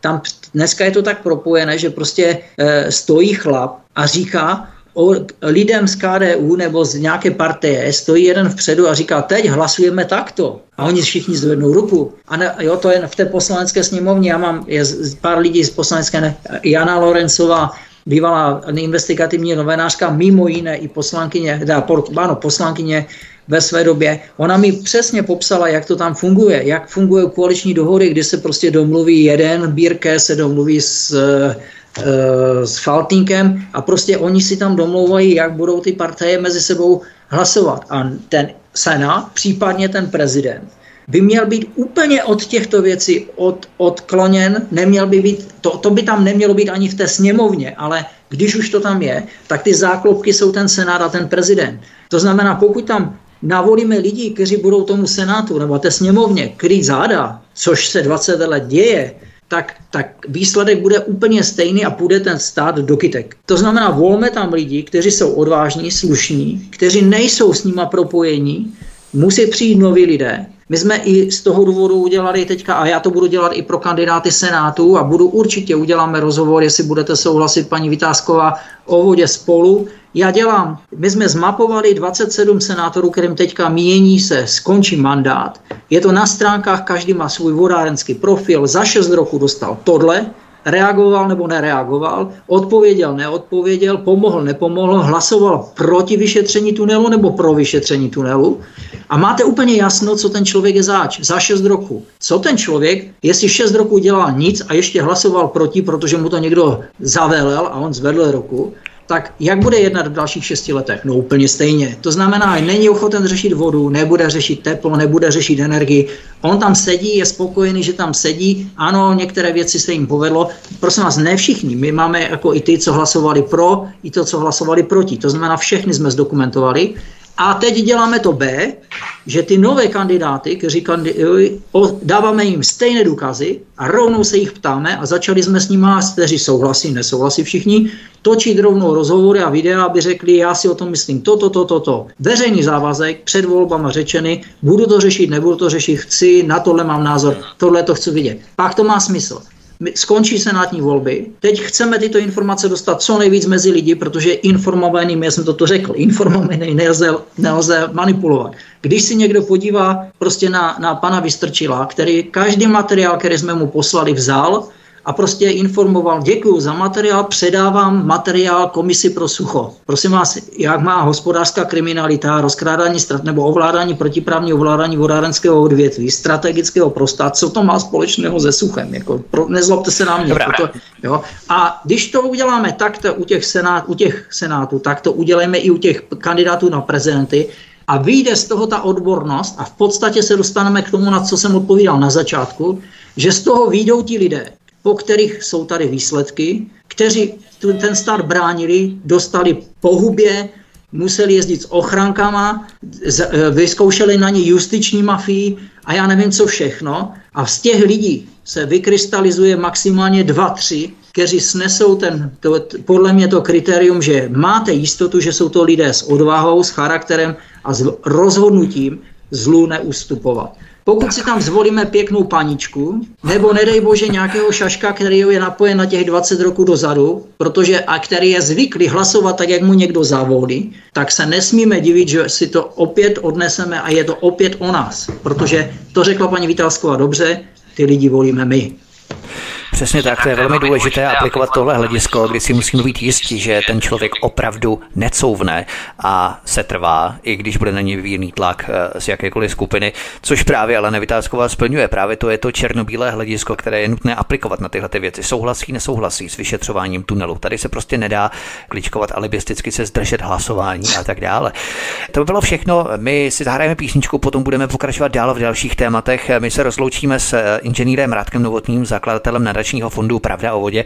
Radku, moc vám děkujeme, že jste byl naším dnešním hostem a budu se těšit třeba i na solový pořad zase někdy po čase u nás na svobodném vysílači. Hezký večer, mějte se fajn. Děkuji taky a děkuji paní Vytázkové, že do toho jde. A já, já děkuji Radkovi, jak pečlivě, dlouhodobě a vytrvale bojuje za nás, za všechny o vodu, která je skutečně životem. Protože je to kus odvahy to, co on dělá. To byste museli vidět. Ať už to je v oblast na Ostravsku, kdy bojoval za to, ať lidé podepíší petici, ať se znovu nepronajímá hospodaření na vodárenské síti v, no, Ostravě na dalších 20 let, jakým způsobem on skutečně vytrvale bojuje, ale mrzí mě jedna věc, že lidé jsou k tomu um, málo uh, já nevím, střícný, eh, protože já jsem očekávala, že taková petice bude podepsána nejméně ze 100 tisíc eh, lidí během třech dnů a ono to šlo opravdu velmi pomalu. Tak to byla slova Aleny Vytázkové. My si zahrajeme písničku a po ní budeme pokračovat dál v našich dalších tématech, která tu máme na programu. Alena Vytázková a Zbyněk Prousek zůstávají našimi hosty dál. Od mikrofonu svobodného vysílače nebo na kanále Odisí vás zdraví vítek. Písnička je před námi a po ní pokračujeme. Hezký večer, zůstaňte s námi. Začalo to celkem nevinně. Potkali se jednou v knihovně. Splanula velká opravdová láska, v rodinném krbu dřevo praská ambiciozní a bez vrásek, nejhezčí ze všech plavovlásek. Byla to velká romantická láska, v rodinném krbu dřevo praská. Z králíka mu dělá svíčkovou, navrch ještě buchtu makovou. Byla to velká naplněná láska, v rodinném krbu dřevo praská.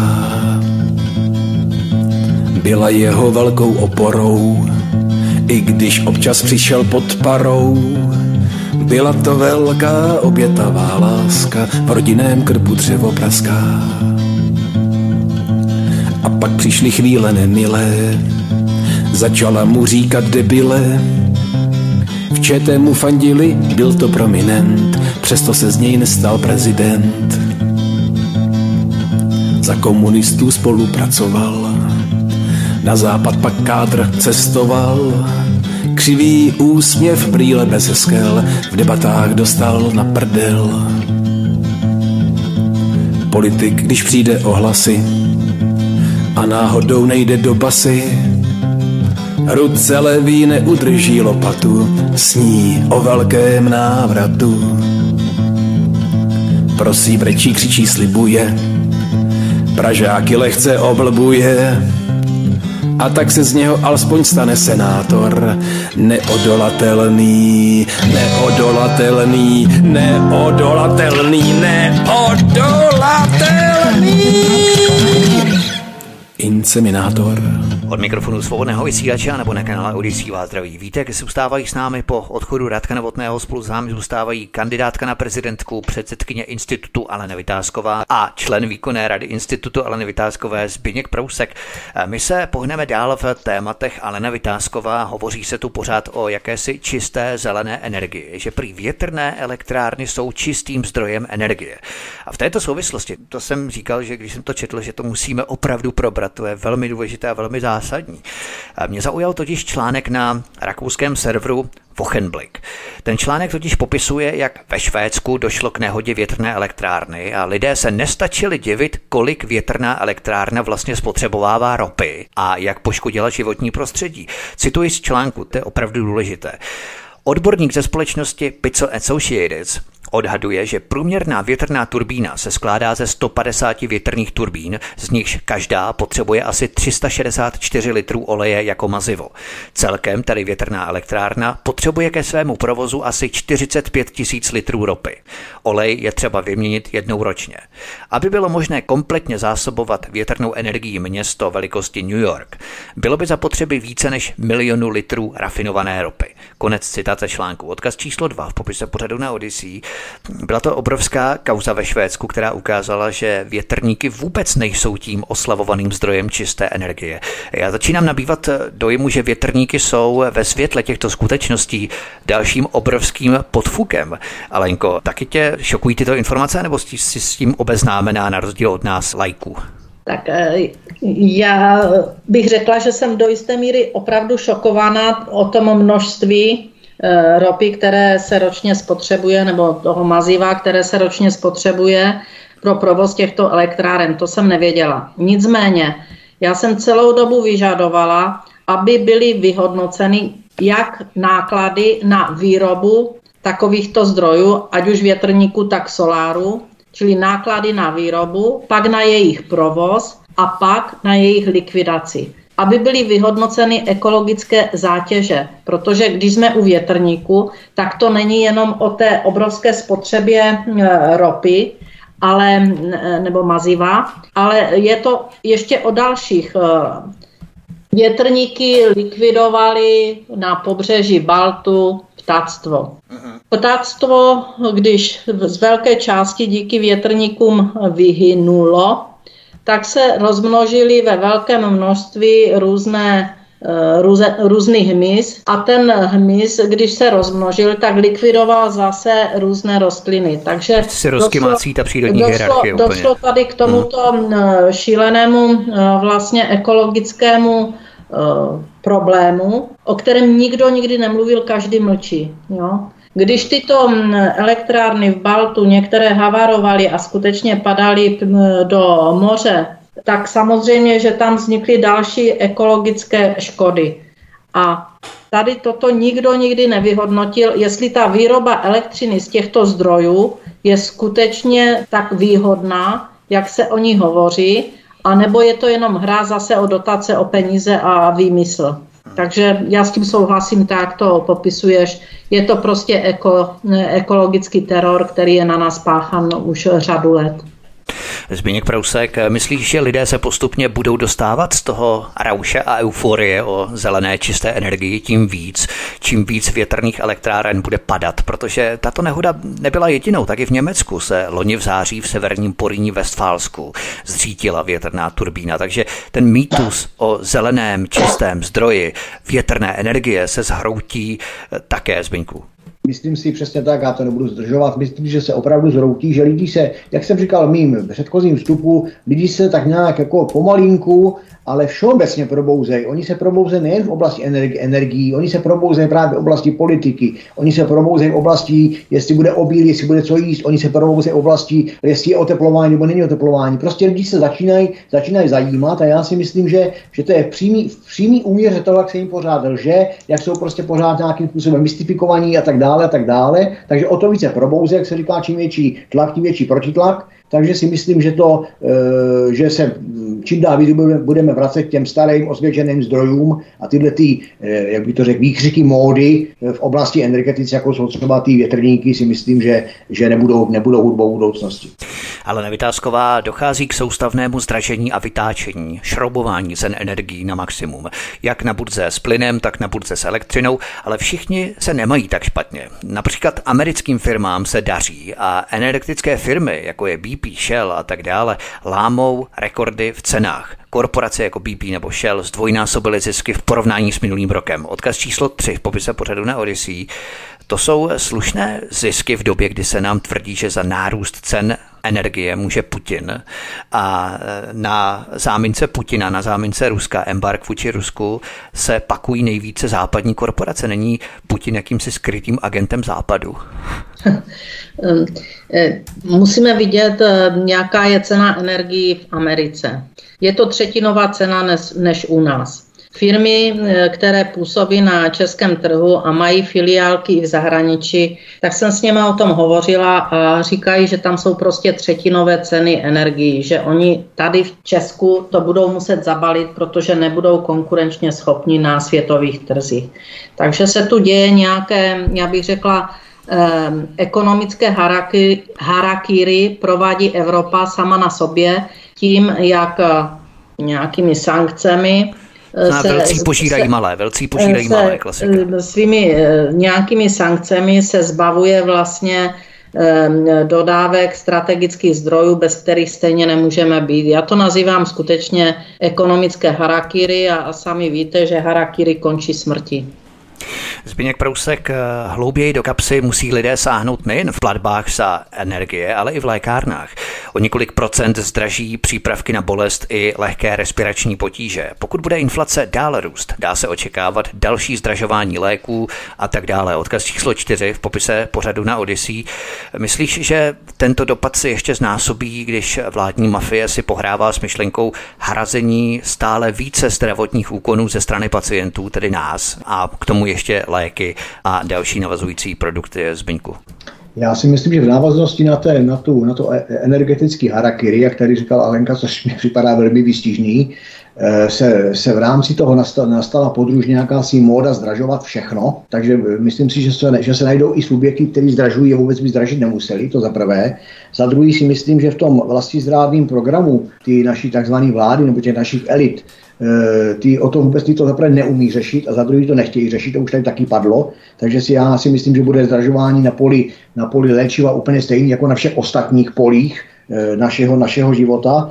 A celkově si myslím, že tady je to takové jakýsi finish k úplnému zničení národní ekonomiky, eh, samostatnosti, suverenity, prostě všech těch národních hodnot, protože musíme si, jak jsme se na začátku našeho pořadu bavili o těch penězích, kdo z toho bohatne, pro komu to slouží, že jo, kdo má z toho prospěch, tak je to přesně o tom, protože jestliže, jestliže ty evropské firmy, ne naše, ale vůbec v rámci Evropy, v rámci těch sankcí, bez levných ruských energií a surovin začnou krachovat, a to brzy někteří už krachují, tak to, to jedině američanům, americkým investorům umožní tyhle ty firmy za zlomek jejich ceny koupit. Pochopitelně potom se ta, až to bude v těch amerických rukách, tak se ta, ty sankce e, uvolní, ustoupí, e, ty americké firmy začnou v těchto firmách normálně podnikat, zahájí si svoji výrobu ale to už budou vydělávat ty peníze ne pro Evropany, ale pro Američany. Hmm. Čili když jsem říkal u nás to malým, že to je jakási, jakási, jakýsi vlastní zrádný proces, tak si myslím, že ale ten vlastní zrádný proces je řízený těma americko-britskými zájmama proti Evropě a že to je už taková ta vyš, vyšší politika, do které já se teda poučet nebudu, protože na to nemám ani informace, ani, ani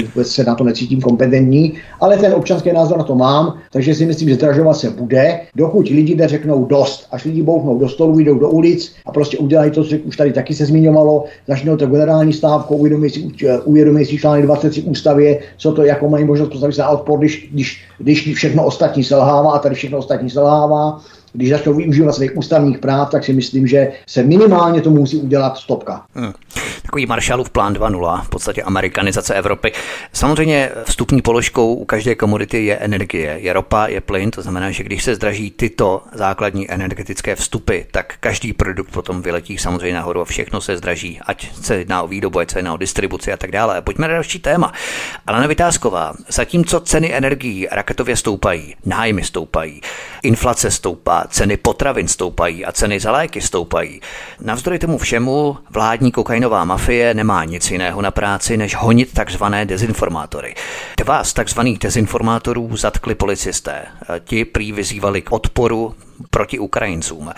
Patrik Tušel a Tomáš Čermák, odkaz číslo 5 v popise pořadu na Odyssey. Já se přiznám, že tyto dva tedy vůbec neznám a dočetl jsem se o nich poprvé až tedy v tom daném článku, ale eh, co na to říkáš, Elenko? Tak já je taky neznám. Eh, ne, nevím, že by něco takového eh, dělali, ke mně se to teda nedostalo, ale eh, Zatýkání odpůrců režimu, to jsme tu zažili před revolucí, že to bylo zatýkání také. Odpůrci režimu byli vězněni. Bylo to za doby fašismu, nacismu, za doby druhé světové války, tak to byli rovnou popravováni. A já si myslím, že tady kvůli tomu, co je jim kladeno za vinu, je soudit, tak to už je potom ztráta eh, toho, že se člověk může vyjádřit a mít názor k nějakým událostem, které se ho zjevně dotýkají. A nás se to dotýká, protože eh, ta pomoc eh, Ukrajincům stojí české daňové poplatníky nemalé peníze a na druhé straně se pak zvyšují jak jste před chvíli hovořili, třeba eh, doplatky na léky, které musíme hradit a snižují se eh, životní úroveň našich lidí, takže se nás to dotýká ta pomoc a aby se k tomu člověk nemohl vůbec vyjádřit a za své vyjádření byl teda kriminalizován, tak to už je opravdu velmi špatné, aby si to demokratický stát dovoloval na, své, na svých občanech. Ještě Elena Vytázková, přejdeme k dalšímu tématu. My jsme se tady bavili o Ukrajině, tak se na ní pojďme lehce blíže podívat. Náměstek ministra zahraničí Doněcké lidové republiky Sergej Peresada obvinil Česko z chystaného útoku na Duginův automobil. Ruský velvyslanec při OSN zase obvinil z podpory terorismu českou ministrině obrany Janu Černochovou, která s útokem souhlasí a podporuje ho. Odkaz číslo 7 v popise pořadu na Odisí. Myslíš, že tato otevřená podpora terorismu ze strany české ministrině obrany i ten výcvik následný, který tady probíhal, nás poškodí v zahraničí i tam, kde bychom to vůbec nečekali, Alenko? Tak eh, pokud se toto všechno prokáže, tak jak to z médií známe, eh, tak je to ta nejhorší věc, která mohla české občany potkat, aby naše země byla zařazena mezi země, které podporují terorismus. My bychom měli vědět, kdo Daria Dugina byla, chtěla jsem říct je, byla to vynikající novinářka. A tato vynikající novinářka prostě zemřela rukou nějakého teroristy, protože nic jiného se nedá hovořit o tom, když dá někdo nálož do auta, které s váma vybuchne a ještě to má mít politický podtext. Já beru, že ona byla novinářka, významná, vzdělaná novinářka. A jestli někdo pak řekne a podpoří te, tady tento čin, tak opravdu to už je na zváženou, proč, je, proč ještě ve funkci paní ministrině je, jestli má ještě dále poškozovat naše zájmy e, v zahraničí, poškozovat dobré jméno České republiky, protože tím je poškozeno 10 milionů občanů. A pokud budeme zařazeni mezi teroristické země, tak je to největší katastrofa, která nás mohla potkat. Pak ani v období, kdy skončí konflikt, kdy nám bude chtít někdo dodat plyn, třeba přes třetí ruky, tak to nebude možné. My, pokud bychom byli takto zařazeni, tak jsme v sankcích tak velkých, že Česká republika se z toho nevyhrabe ani za deset let. Zbigněk Prousek, pojďme na další téma. Bavíme se tu o soustavném porušování všeho, co je možné ze strany vládní kokainové mafie. V této souvislosti bych chtěl zmínit další kauzu. Policie za ministra vnitra Jana Hamáčka nezákonně schromažďovala data o lidech v izolaci. Za to sice obdržela milionovou pokutu, odkaz číslo 8 v povize pořadu na Odyssey, ale o čem to podle tebe vypovídá? Jak si může stát dovolit sbírat data o nikom jenom na základě skutečnosti, že byl v izolaci? Eh, Zbigněk Prousek. No, já, já bych to odpověděl v podstatě velmi stručně, ale tím vůbec ne na úkor ty nebezpečnosti. Já si myslím, že ta, že ta digitotalita, která tady je, a vůbec ten, ten mechanismus šmírování člověka, už vůbec nemá nic společného se základníma lidskýma svobodama. Když si vezmete, budu datory, nebudu tady pitvat různé platby, kamery, městský kamerový systém a podobně a podobně, jasně, můžeme si povídat někde v nějakých procentech, čemu je to dobrý, čemu to není dobrý, ale tady na tom příkladu vidíme, jak prostě si eh, ten Hamáčkův režim, řeknu v uvozovkách, sbíral o nás, o obyvatelích, občanech a obyvatelích eh, datový systémy. Můžeme tady klidně hovořit o nebezpečnosti právě takových úniků a tím dneska máme ty datové systémy všude. Víte si, že když nějaký hacker nabourá jakýkoliv státní, státní úřad nebo státní orgán, tak on nás zjistí úplně všechno o zdravotních záznamů přes, eh, přes já nevím, důchody, sociální věci a tak dále a tak dále. Čili já bych to tady viděl jako obecně, že prostě a zase, co ten stát podporuje? Ten stát pochopitelně, který já vidím jako, jak, jak, jeho roli vidím jako mimo jiné upevňování jakési nacistické moci, protože to, co se tady děje, není už není, není systém náhod a nemá s právním státem a s demokracií si myslím nic anebo pramálo společného, tak jak tady ten případ jeden individuální znovu a znovu ukazuje na to, jak je nebezpečný ten systém šmírování nás úplně ve všem. A myslím si, že i to i to se brzo dostane do toho, do toho povědomí těch obyvatel, protože e, ten systém se stává neúnosný, ale hlavně on je, on je zneužitelný. Já tady jenom, jenom řeknu takový příklad na závěr tady toho tématu. Vezměme si, že půjdete z bodu A, e, do bod, e, že, tak, že na prostředku mezi bodem A a B se najde zavražděný člověk.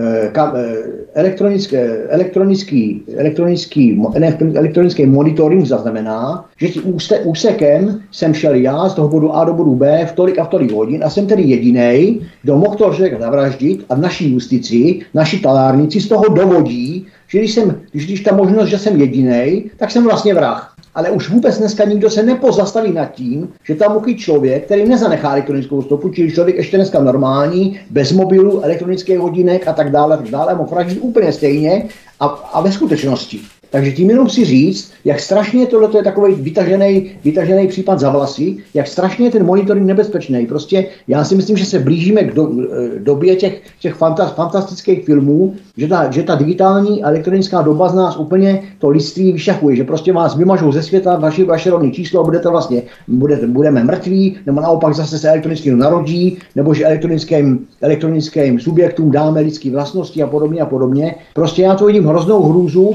a počínám počínaje e, datama o zdravotní péči, elektronickýma kartama, elektronickýma receptama, až po tady ten městský monitoring a všechno to, co ještě si ani než lidi neumějí představit, že dneska kamera na Praze na Václaváku je schopná za 20 vteřin vyhodnotit polu lepky a na snímání člověka, jeho totožnost a tak dále, tak dále, je tak nebezpečná, je možná víc než nějaký, nějaký jaderný program. Takže asi takhle. A přímo na to navážeme. To jsi mi nahrál úplně geniálně, protože to téma s tím přímo souvisí, na které teď právě přejdeme. Ale Vytázková. Vláda dokončila rozsáhlou personální výměnu v silových a bezpečnostních složkách. Jde o justici, policii i rozvědky. Odkaz číslo 9 v povise pořadu na Odyssey. O čem to podle tebe vypovídá? Snaží se vládní kokainová mafie jak si pojistit důležitá místa lidmi, kteří budou krýt protiprávní gaunerství proti lidem, kteří třeba, eh, teď spekuluju, nebudou mít na zaplacení složenek za energie na podzim a, a tak dále, eh, Alenko?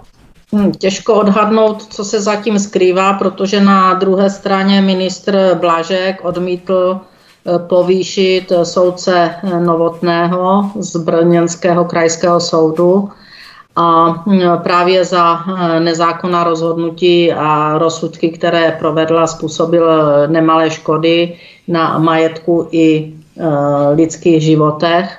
A vidíte, jak se Soudcovská unie proti tomu postavila tak tvrdě, že s tím nesouhlasí, přestože je to právo ministra nepovýšit.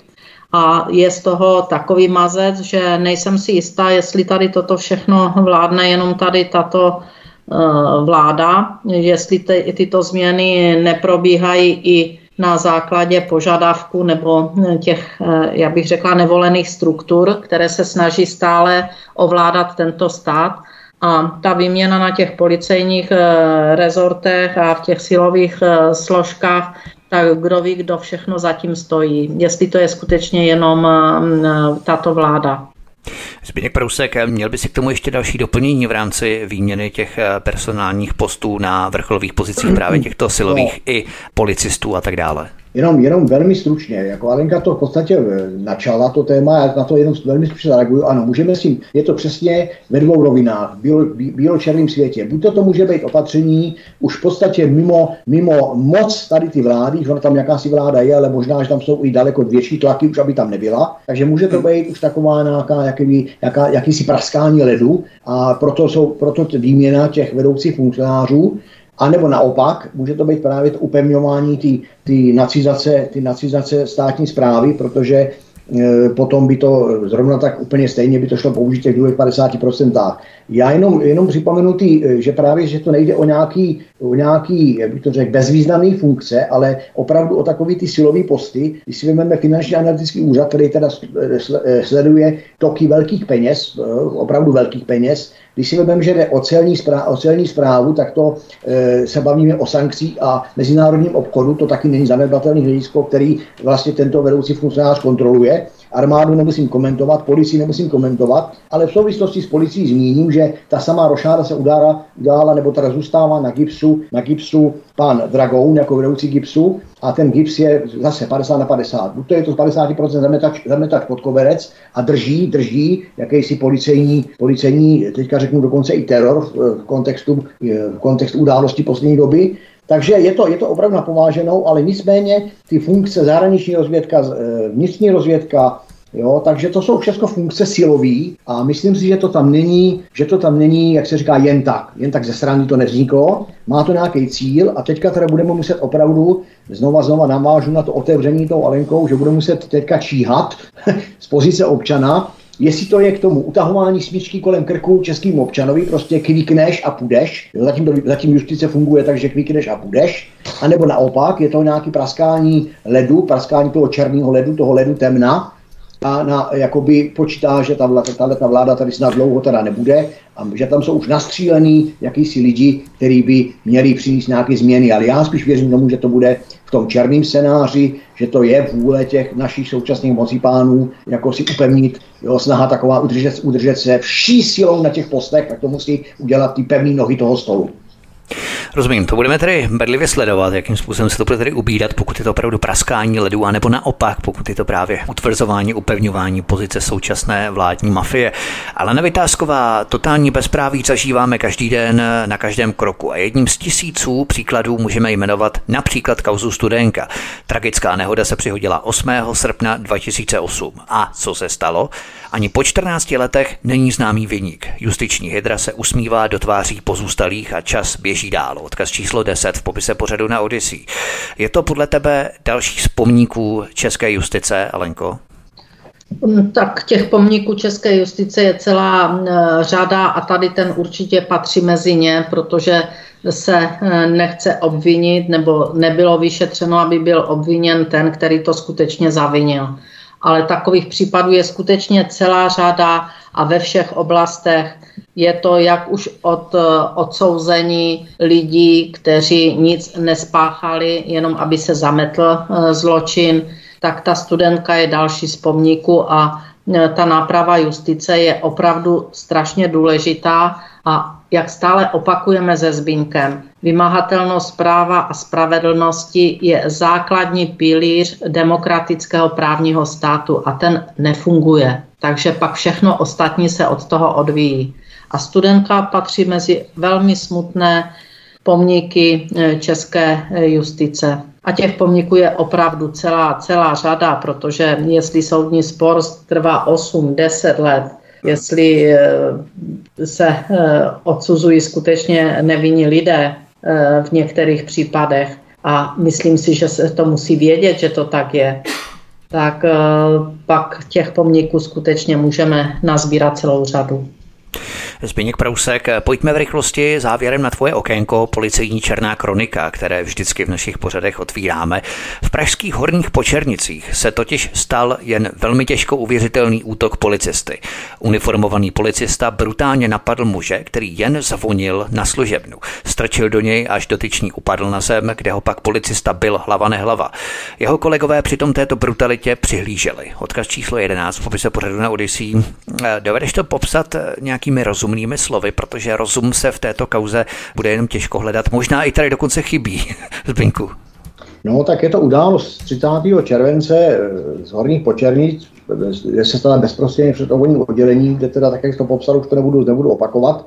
Eh, já si myslím, že to se přesně hodí do ty naší policejní kroniky, protože ví dobře, že já jsem už řeknu teďka dlouhodobým kritikem práce naší policie, protože ta převládá, právě v té práci převládá to, co by tam být nemělo. Ta policie, já tvrdím, že je těžce invalidní a že pouze na některých, některých takových, jak to řekl, extra případech ukazuje, jo, jak já vždycky říkám, už se vyšetřuje jenom v televizních seriálech a policie je spravedlivá a, a, a slušná a poctivá a důsledná jenom v těch televizních seriálech, praxe je trošku jiná.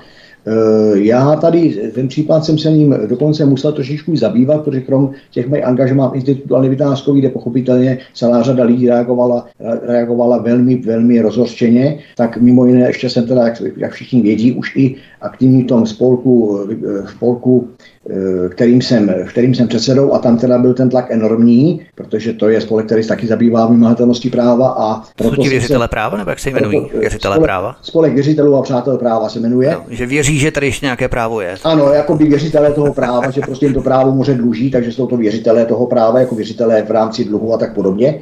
Jasně, jo, ale když, to, když ten název vzniká, tak jsme ještě zdaleka neviděli, jak ten název vlastně předběhne dobu. ale, ale abych se vrátil k tomu eh, několika jenom bodech k tomu, k tomu případu, protože on je mediálně dostupný, takže si každý z našich posluchačů na to může, na to může podívat. Ale my jsme pochopitelně jako spolek podávali trestní oznámení na toho policajta i na formu účastenství, čili místo spolupachatelství, na, ty, na, ty, na tu Hildu, co tomu přihlížela, tomu neříkám policistka, tomu říkám Hilda, která se ukájela, možná měla orgasmus z toho, jak tam někdo do někoho kluče pěstná kope, její kolega do bezbraného člověka na zemi ležícím. Tady jenom připomenu, že kdyby ten člověk, někdo ten policajt strkal, tak kdyby spát na, na záda e, ještě o trošku nešikovněji, tak jsme dopadli jako v Teplicích, byla by tam další mrtvola, protože tam e, nebyl by problém, aby si zlomil páteř, nebyl by problém, aby si rozsek lepku od lažbu chodníku a e, mnoho, mnoho dalších věcí, takže bychom se dostali tam, kde v těch Teplicích, anebo jak ten strážník tím obuškem rozsek lepku, tam někde v těch jižních Čechách. E, v souvislosti s tím ale bylo zajímavé, jak sotva se ten příběh udál, tak vyšla mediální zpráva, téměř po několika hodinách, jak Gibbs z vlastní iniciativy, Vítku, slyšíš dobře, z vlastní iniciativy věc prošetřil okamžitě neprodleně a došel k závěru, že k trestnému činu nenastalo. Já jsem přesto podal trestní oznámení a tady zdůraznuju, že e, pro několik trestních činů a zároveň tady zdůraznuju, že Gibbs, e, když mu pošlete 5-6 trestních oznámení, tak, to, tak se tom srdcá půl roku z pravidla, e, z pravidla s výsledkem nějakým mlhavým a tady byl Gibbs aktivní během několika, řeknu, minut. Tak to je první věc. Další věc, co jsme, co, k čemu mě přiměla ta vlastní, vlastní členská schůze toho našeho spolku, tak by tam, tak tam ty, ty lidi říkali, co by se dělo s tím policajtem a s těma jeho přilížejícíma kumpánama, kdyby ten kluk, který ho třískal pěst na kopal, byl Ukrajinec. Co by se s těma policajtama dělo, jak by zaujal Gibbs pozici a jak by se tomu postavil pan policejní prezident. Eh, další věc je, eh, další věc je, eh, co tam je taková, jak bych to řekl teďka, jsem to řešil přes víkend, přes měli zase nějakou poradu a vyplynulo z toho, že jsme oslovili ombudsmana, protože e, dokonce jsme to konzultovali s několika právníky přes víkend a dochá, já, já řeknu našim posluchačům, o co tam jde. E, e, my jsme totiž tomu nabrali informaci, že potom, po, to, po, po ty události, která se stala 30. července, byl ten člověk, který napadl ten policajt, prohlášen za drogově závislého člověka, čili fetku, jak se říká lidově, neprodleně převezen do blázince a tam je údajně izolován. A teď vám ukážu ten model, jako jsem říkal, ten, jak půjdu z A do bodu B a budete mrtvolá, nebudete mrtvolá, budu mít mobil nebudu mít mobil, tak eh, my, my nemůžeme vyloučit, my nemůžeme vyloučit e, situaci, kdy aby došlo k nadržování tomu policajtovi, respektive skupině těch policajtů, tak z toho poškozeného člověka uděláme blázna, Zavřeme ho do, klec, někde do klecového chovu a už se nikdy nedomůže svých práv. Čili to jsme u toho, u toho téma, jak říkal Alenka Vymatelnost zpráva a spravedlnosti. A teď jsem se pídil s, s dvěma profesionálními právníky k tomu, k tomu, jak se tomu dá, jak se tomu dá takovýhle, takovýhle zhrůdnosti, eventuální zhrůdnosti vůbec zamezit tom našem právním státě a v zemi, která se takzvaně hlásí k demokracii. A došli jsme k tomu, že když to takto ta policejně, policejně justiční mafie připraví, tak, tak téměř proti tomu není obrana. Advokát se k němu nedostane, protože nemá zmocnění, Pokud ten člověk je osamocený a nemá tady nikoho blízkého ani rodinu, tak se nikdo o jeho osud zajímat nebude. A oni se opravdu tu fetku umějí udělat a umějí ho tak izolovat, že ho téměř zbaví práv a možná, že finální místo bude zbavení své právnosti, či jinými slovy, když ne fyzická likvidace, tak duševní likvidace člověka a hlavně zlikvidování nepohodlného svědka ve prospěch nadržování ty skupině policejních gestabáků. Takže proto jsme, jediná, jediná cesta tady je ombudsman pan Křeček, proto jsem ho o víkendu písemně oslovil, aby se této pauze osobně věnoval,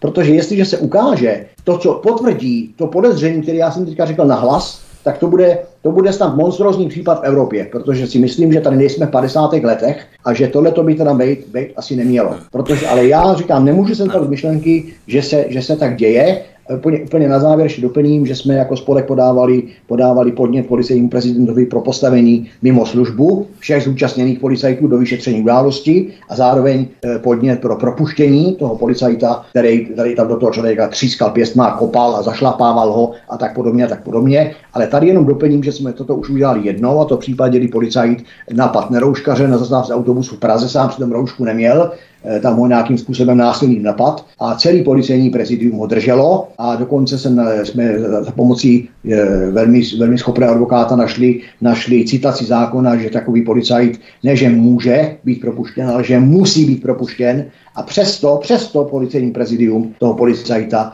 toho policajta e, nepropustilo. A takže to všechno pramení. Tak. To, že tady o nějaké nevycvičenosti, nepřipravenosti a tak dále, tak dále, o tom mluvit nebudu, ale poslední, čím to uzavřu, tak si myslím, že tady znova ukazuje se to, co připravujeme petici do poslanecké sněmovny, a to je potřeba psychotestů policajtů. A víme, že policie České republiky má povinný nástupní psychotest, ale už potom nemá, nemá povinnou jakoby jeho atestaci nebo jiným slovy obnovování a strážníci ho nemají vůbec. Takže touto petici se budeme domáhat, aby policajti měli ob, ob, obnovovaný proces psychotestů a strážníci ho měli minimálně povinný při nástupu, protože tady to je jasný selhání i, i psychiky toho, toho, toho gestapáckého policajta. Tak dobrá, jdeme na poslední věc, protože už máme opravdu málo času. Ještě Zbigněk Prousek, eh, pojďme na další zprávu. Čtyři mrtvé lidi, včetně dvou dětí, našla ve středu policie v Rožnově pod Radhoštěm na Vsetínsku. Muž zastřelil svou družku a své dvě děti a pak spáchal sebevraždu. Jeho družka byla policistkou a otec tedy on, byl funkcionářem městské policie na Vsetínsku. Odkaz číslo 12, popise pořadu na Odyssey. Mně to nepřijde jako obyčejná vražda z nějakého okamžitého pominutí smyslu, řekněme, ale spíš to ve mně zbuzuje dojem, jako by oba byli zapleteni do nějakého velkého lokálního průšvihu. Chlap už prostě nevěděl, kudy kam, bouchli v něm saze. Prostě není to jenom tak leda, jaká vražda Zbyňku. Co bys tomu řekl, co o tom víš? Já o tom, tato informace byla, byla velmi, jak by to řekl, kusá, byla taková velmi, velmi strohá v médiích. Jo, mě na tom teda na ty informaci nebo na ty zprávy, o kterých teďka tady mluvíme, zarazilo zase, jak, jak jsem říkal minule a předminule a přespředminule, že už těch průšvihů těch policajtů je opravdu dost a jak vidíme není. Mě tady zarazilo právě to, že on byl snad dokonce zástupce vedoucího městské policie ve Vsetíně nebo někde tam na tom Vsetínsku a e, e, ta zavražděná, zavražděná jeho, to snad byla družka, nebyla to manželka, byla policistkou. Média o tom tvrdí, že tam šlo o projev žádlivosti, Jo, nevím teda, proč ten, proč ten řeknu blázen musel zabít ještě tím ty děti, ty chodili někde do základní školy, pokud jsem se tam někde nebo si to pamatuju, jo, nebo jedno mělo letačku do školy, jednou snad chodilo a tak dále, tak dále. Ale to je, řeknu, řekl bych skoro, že to je, že to je soukromá věc a abych se nestal, nestal na, nesklesl na tak ubohou úroveň, jako je naše paní ministrině Černochová, nekomentoval nějakou událost nějak třeba nemístně, Eh, tak eh, bych to nechal jako soukromou záležitost. Ale co bych z toho vytusnul, nebo co bych tady řekl na závěr tady k tomu tématu, že opravdu, eh, aby, aby jako, že je z toho prostě vidět a nelze to ututlat, jakou máme kvalitu členů policie a jakou máme kvalitu strážníků městské policie. To se pořád tomu dostáváme. Minule to byl chcíplej pes v autě přeřátej, mlácený družky, tamhle to, tohle to to, to, to je do nebe volající, to je fakt tak očividný, že ta, jo, ta policie má obrovský pravomoci, ale má, má k tomu takový stádo nekvalitních lidí, ale opravdu už brutálně nekvalitních, že s tím musí ten policejní prezident, a teď je otázka přesně ty silové rezorty, o kterých jsme hovořili, buď to je tam dosazená figurka pro to, aby nás, řadoví občany, prostě třískali obuškama, že nemáme roušku, že jdeme na demonstraci, že jsme si dovolili někde kviknout nebo proměnutím řeknu prdnout. Při tom vyšetřování tady že absolutně žádný, to tady těžce pokulhává. Když se podíváme na to, jaká je iniciativa někoho střískat na chodníku a nějaká iniciativa objasnit e, železniční vagóny pošmáraný a podobně a podobně, tak, to, tak je to rozdíl. Ale říkám, nebudu, nebudu široký. Kvalita výběru lidí se znova objevuje, už jsem to taky mluvil, a tady, se to, tady je to takový daleko lepší vnímatelný pro tu veřejnost, pro ty naše posluchače, Protože jestliže někdo je schopný udělat takovýto, takovýto exces ve vlastní rodině, tak nemůžeme se eh, nepozastavovat nad tím, co je schopný udělat za exces na chodníku, když budu pnout nervy. To nejsme jenom v tom, v tom horních počernicích, kde mu ruply nervy a ten policajt to no. prostě nezvlád. Jo, takhle se to může stát kdykoliv. A to je právě ono, že se to stává. To je to policejní násilí, ta policejní brutalita a to vedení ty policie, pan policejní prezident, minister vnitra Rakušan, dělají, že to nevidí, nebo, nebo jak to chtějí dlouho řešit, nebo se nás u toho první část debaty 6 let, 12 let, 15 let, prostě tohle to musí skončit. Proto je důležité tohle opravdu monitorovat. Ještě na závěr Alena Vytázková, my se překlenovací formou podíváme na tvou prezidentskou kampaň a v ní právě budeme pokračovat v dalším pořadu obšírněji, než to byl pořad tento, protože jsme byli obohacení o Radka Novotného, který nám přinesl nové pohledy ohledně vonárenství, ohledně věcí, které spojují tyto energetické segmenty a které mají společné a které naopak třeba odlišují a tak dále, ale příště budeme věnovat eh, větší plochu pořadu právě tvé prezidentské kampani, respektive přípravu na ní eh, v rámci sbírání podpisů, sběru podpisů, o petičním stánku a tak dále. A na to bych se zeptal na závěr. Eh, minule jsme se bavili o tom, že máš tuším 41,5 tisíce podpisů v rámci sběru na tvou prezidentskou kampaň. Jak všechno pokračuje dál? Rozšiřují se články jako houby po dešti, teď bude podzim, budou růst houby, takže bychom to metaforicky mohli přenést do stánku. Rozšiřují se nebo se špatně hledají právě jako ty houby v lese? Tak eh, ke konci července máme 51 tisíc podpisů pod petiční archy, což kdyby všechny byly bez chyby, a eh, ministerstvo je přijalo, tak by splnila ten zákonný, eh, zákonnou podmínku, abych mohla se voleb zúčastnit. Vzhledem k tomu, že chci 100 tisíc, abych měla podporu silnou, tak stále intenzivně pracujeme na sběru podpisu. Je to opravdu těžké. Sbíráme a rozšiřujeme petiční místa, dobrovolníky, kteří jsou ochotní petiční místa eh, prostě ve svých objektech poskytnout. Eh, přijímáme podporovatele, kteří se sbírají 100 podpisů, 10 podpisů, posílají nám to Eh, na, do ústředí anebo před, předávají eh, koordinátorům. Takže ta akce se sběrem podpisu pokračuje intenzivně dál z naší strany, ale mohu říct, že je to nejtěžší část kampaně, eh, protože je to nevyspytatelné, jestli se skupince, která z podpisy sbírá, podaří ten den se sbírat 100 podpisů nebo jenom 10. Eh, takže je to opravdu velmi těžké a všem, eh, kteří nám doposud eh, podpisy dali, všem, kteří nás vlastně podporují v našem úsilí, nesmírně děkuji, protože bez vašich podpisů na ten start prostě nemohu nastoupit. Nebudete mě moci vidět v boji o prezidentský eh, mandát, nebudete mě moci vidět a hodnotit mezi ostatními kandidáty, jestli budu nejlepší a dostanu ty eh, hlasy eh, ve volbách a já jsem si jistá, že pokud se do tohoto zápolení dostanu, takže nejlepší budu. Ale bez tě, té vaší podpory, široké podpory, prostě do toho nemůžu jít a těch voleb se nebudu moc zúčastnit. Stále věřím. Ono je taky důležité si vybrat se... nějaké strategické místo, kam si stoupnout v rámci sběru těch podpisů. Já bych třeba doporučoval v hypermarketech, když je třeba nějaká dobrá akce, k těm regálům si stoupnout jo, v rámci těch petičních stánků. To by bylo úplně skvělé. Já si myslím, že tam by se nazbíral hodně podpisů. Zbigněk Parusek, Zbyňku, ty jsi se účastnil nějakých konferencí, setkání v rámci přípravy sběru podpisů na kandidaturu Aleny Vytázkové. Jaký máš z toho pocit? Lidé se probouzejí, jak jsme řekli, aktivizují se, mobilizují se lidé hodně. Já si myslím, že hodně, že velký útlum byl počas dovolených. Ty dovolený nemůžeme objektivně říct, že by tam nehráli roli, hráli, protože celá řada ještě lidí v srpnu byla s dětma v zahraničí a tak dále, tak dále.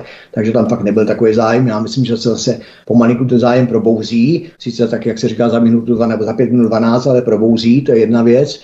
Druhá věc, jak říkala Alenka, že 10 nebo 100, ono to není vůbec o tom místě, ono to je prostě o takovým nějakým klimatu momentálním, takže si myslím, že, že v tom marketu nebo tam nebo tam, kolikrát je to místo, kde se ten náš sběrač postaví a, a vyseká tam prostě moře podpisů a úplně člověk žasne, jo, ideálně třeba Jižní Čechy, ale zase obráceně jsou místa, kde očekáváte, kde takhle, kde je obrovský, kde očekáváte velký pohyb lidí, je velký pohyb lidí a těch podpisů je tam třeba za hodinu a půl, za dvě hodiny 20, 15, 18, takže není opravdu, já si myslím, že třeba jsem Malenka nesouhlasí, ale nevím, že, že, že, že není univerzální recept na to, jo. Já si myslím, že to vel, velmi dobrá cesta je ty, e, jsou ti podporovatelé, co nabízí e, jakoby stálý petiční místo ve svý, já nevím, prodej, prodejně květin, holiství, kadeřinství a tak dále, a tak dále, kam ty lidi prostě jako jdou, jdou, kdykoliv jdou kolem, že to je vždycky takový efektivnější a je to rozložený na celou tu pracovní dobu toho, toho dotyčního, toho dotyčního subjektu, než prostě ten stánkař nebo stolkař, ale zase říkám, nedá se nic upřednostnit, nedá se nic zavrhnout, nedá se to či ono skritizovat nebo to či ono vychválit, musí to tvořit takovej, takovou, takovou, takovou jakousi podpisovou frontu, ne údernou frontu, ale takovou prostě frontu, která je vede k jednomu cíli, ale já si myslím, že se těch podpisů ještě v tom, v tom teďka, co bude, co to teďka je ze září, jo, takže e, i v tom říjnu, že se ještě za ty dva měsíce, hmm. protože vlastně limit je 8. listopadu, pokud se nepletu, beru to z hlavy, e, tak si myslím, že se za ty dva měsíce ještě dá opravdu pozbírat strašně moc podpisů a myslím si, sázím na to, že, ty, že, že ta objektivní skutečnost, znamená ta brzda těch těm, těma dovolenýma odpadne a že to trošičku se zase rozjede, rozjede, rozjede. Určitě. Já jsem slyšel, Lenko, že Česti hrozně fandí, že na svých pobočkách by otevřeli petiční podpisové akce. Já si myslím, že řadu vlády by je mohli otevřít. Pražská energetika OM a Je, ještě mě to nenábídli, takže nevím. tak uvidíme, zatáme se Daniela Beneše, uvidíme, co na to odpoví. Takže to by bylo všechno od mikrofonu svobodného vysílače nebo na kanále Odyssey vás zdraví. Vítek, máme opravdu málo času, takže bleskově se rozloučíme. Kandidátka na prezidentku, předsedkyně institutu Alenka Vytázková. Alenko, měj se moc hezky a příště se budeme těšit opět na slyšenou při odpovídání na otázky, které pokládají občané. To bude velmi zásadní a nebudeme se věnovat zdaleka tolik energetice jako dnes. Měj se hezky, ahoj. Já děkuji za pozvání, zdravím všechny posluchače a těším se na příště. Ahoj. Maui. A člen výkonné rady Institutu Aleny Vytázkové Zbyněk Prousek, také soukromý detektiv a lovec šmejdů. Zbyňku mě samotesky a příště naslyšenou. Ahoj. Všechny zdravím, děkuji, dobrou noc. Tento i ostatní pořád si milí posluchači stáhněte buď na našich stránkách svobodného vysílače, případně podcast v rámci Spotify a dalších aplikací, anebo zavítejte na naší stránku svtv.cz, další stránka svobodného vysílače a případně na kanál Odyssey. A odtud prosím sdílejte z kanálu Odyssey tento pořad na sociální média, pokud fandíte Aleně Vytázkové, pokud chcete, aby se tyto informace dostaly mezi co nejvíce lidí. Od mikrofonu svobodného vysílače nebo na kanále Odyssey vás zdraví Vítek. Hezký večer, příště se s vámi opět těším na slyšenou.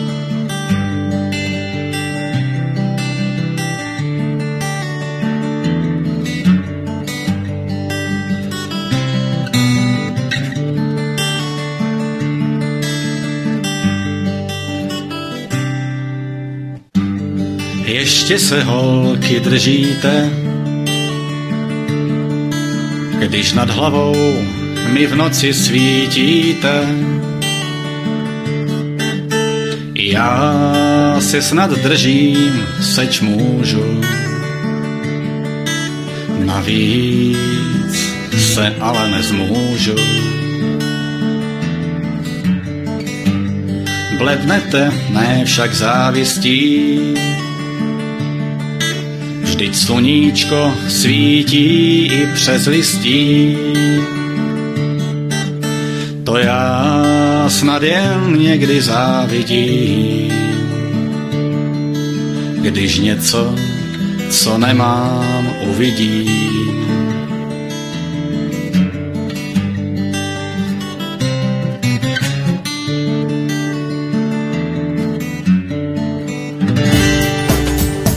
Prosíme, pomožte nám s propagací kanálu Studia Tapin Rádio Svobodného vysílače CS. Pokud se vám tento nebo jiné pořady na tomto kanále líbí, klikněte na vaší obrazovce na tlačítko s nápisem Sdílet a vyberte sociální síť, na kterou pořád sdílíte. Jde o pouhých pár desítek sekund vašeho času. Děkujeme.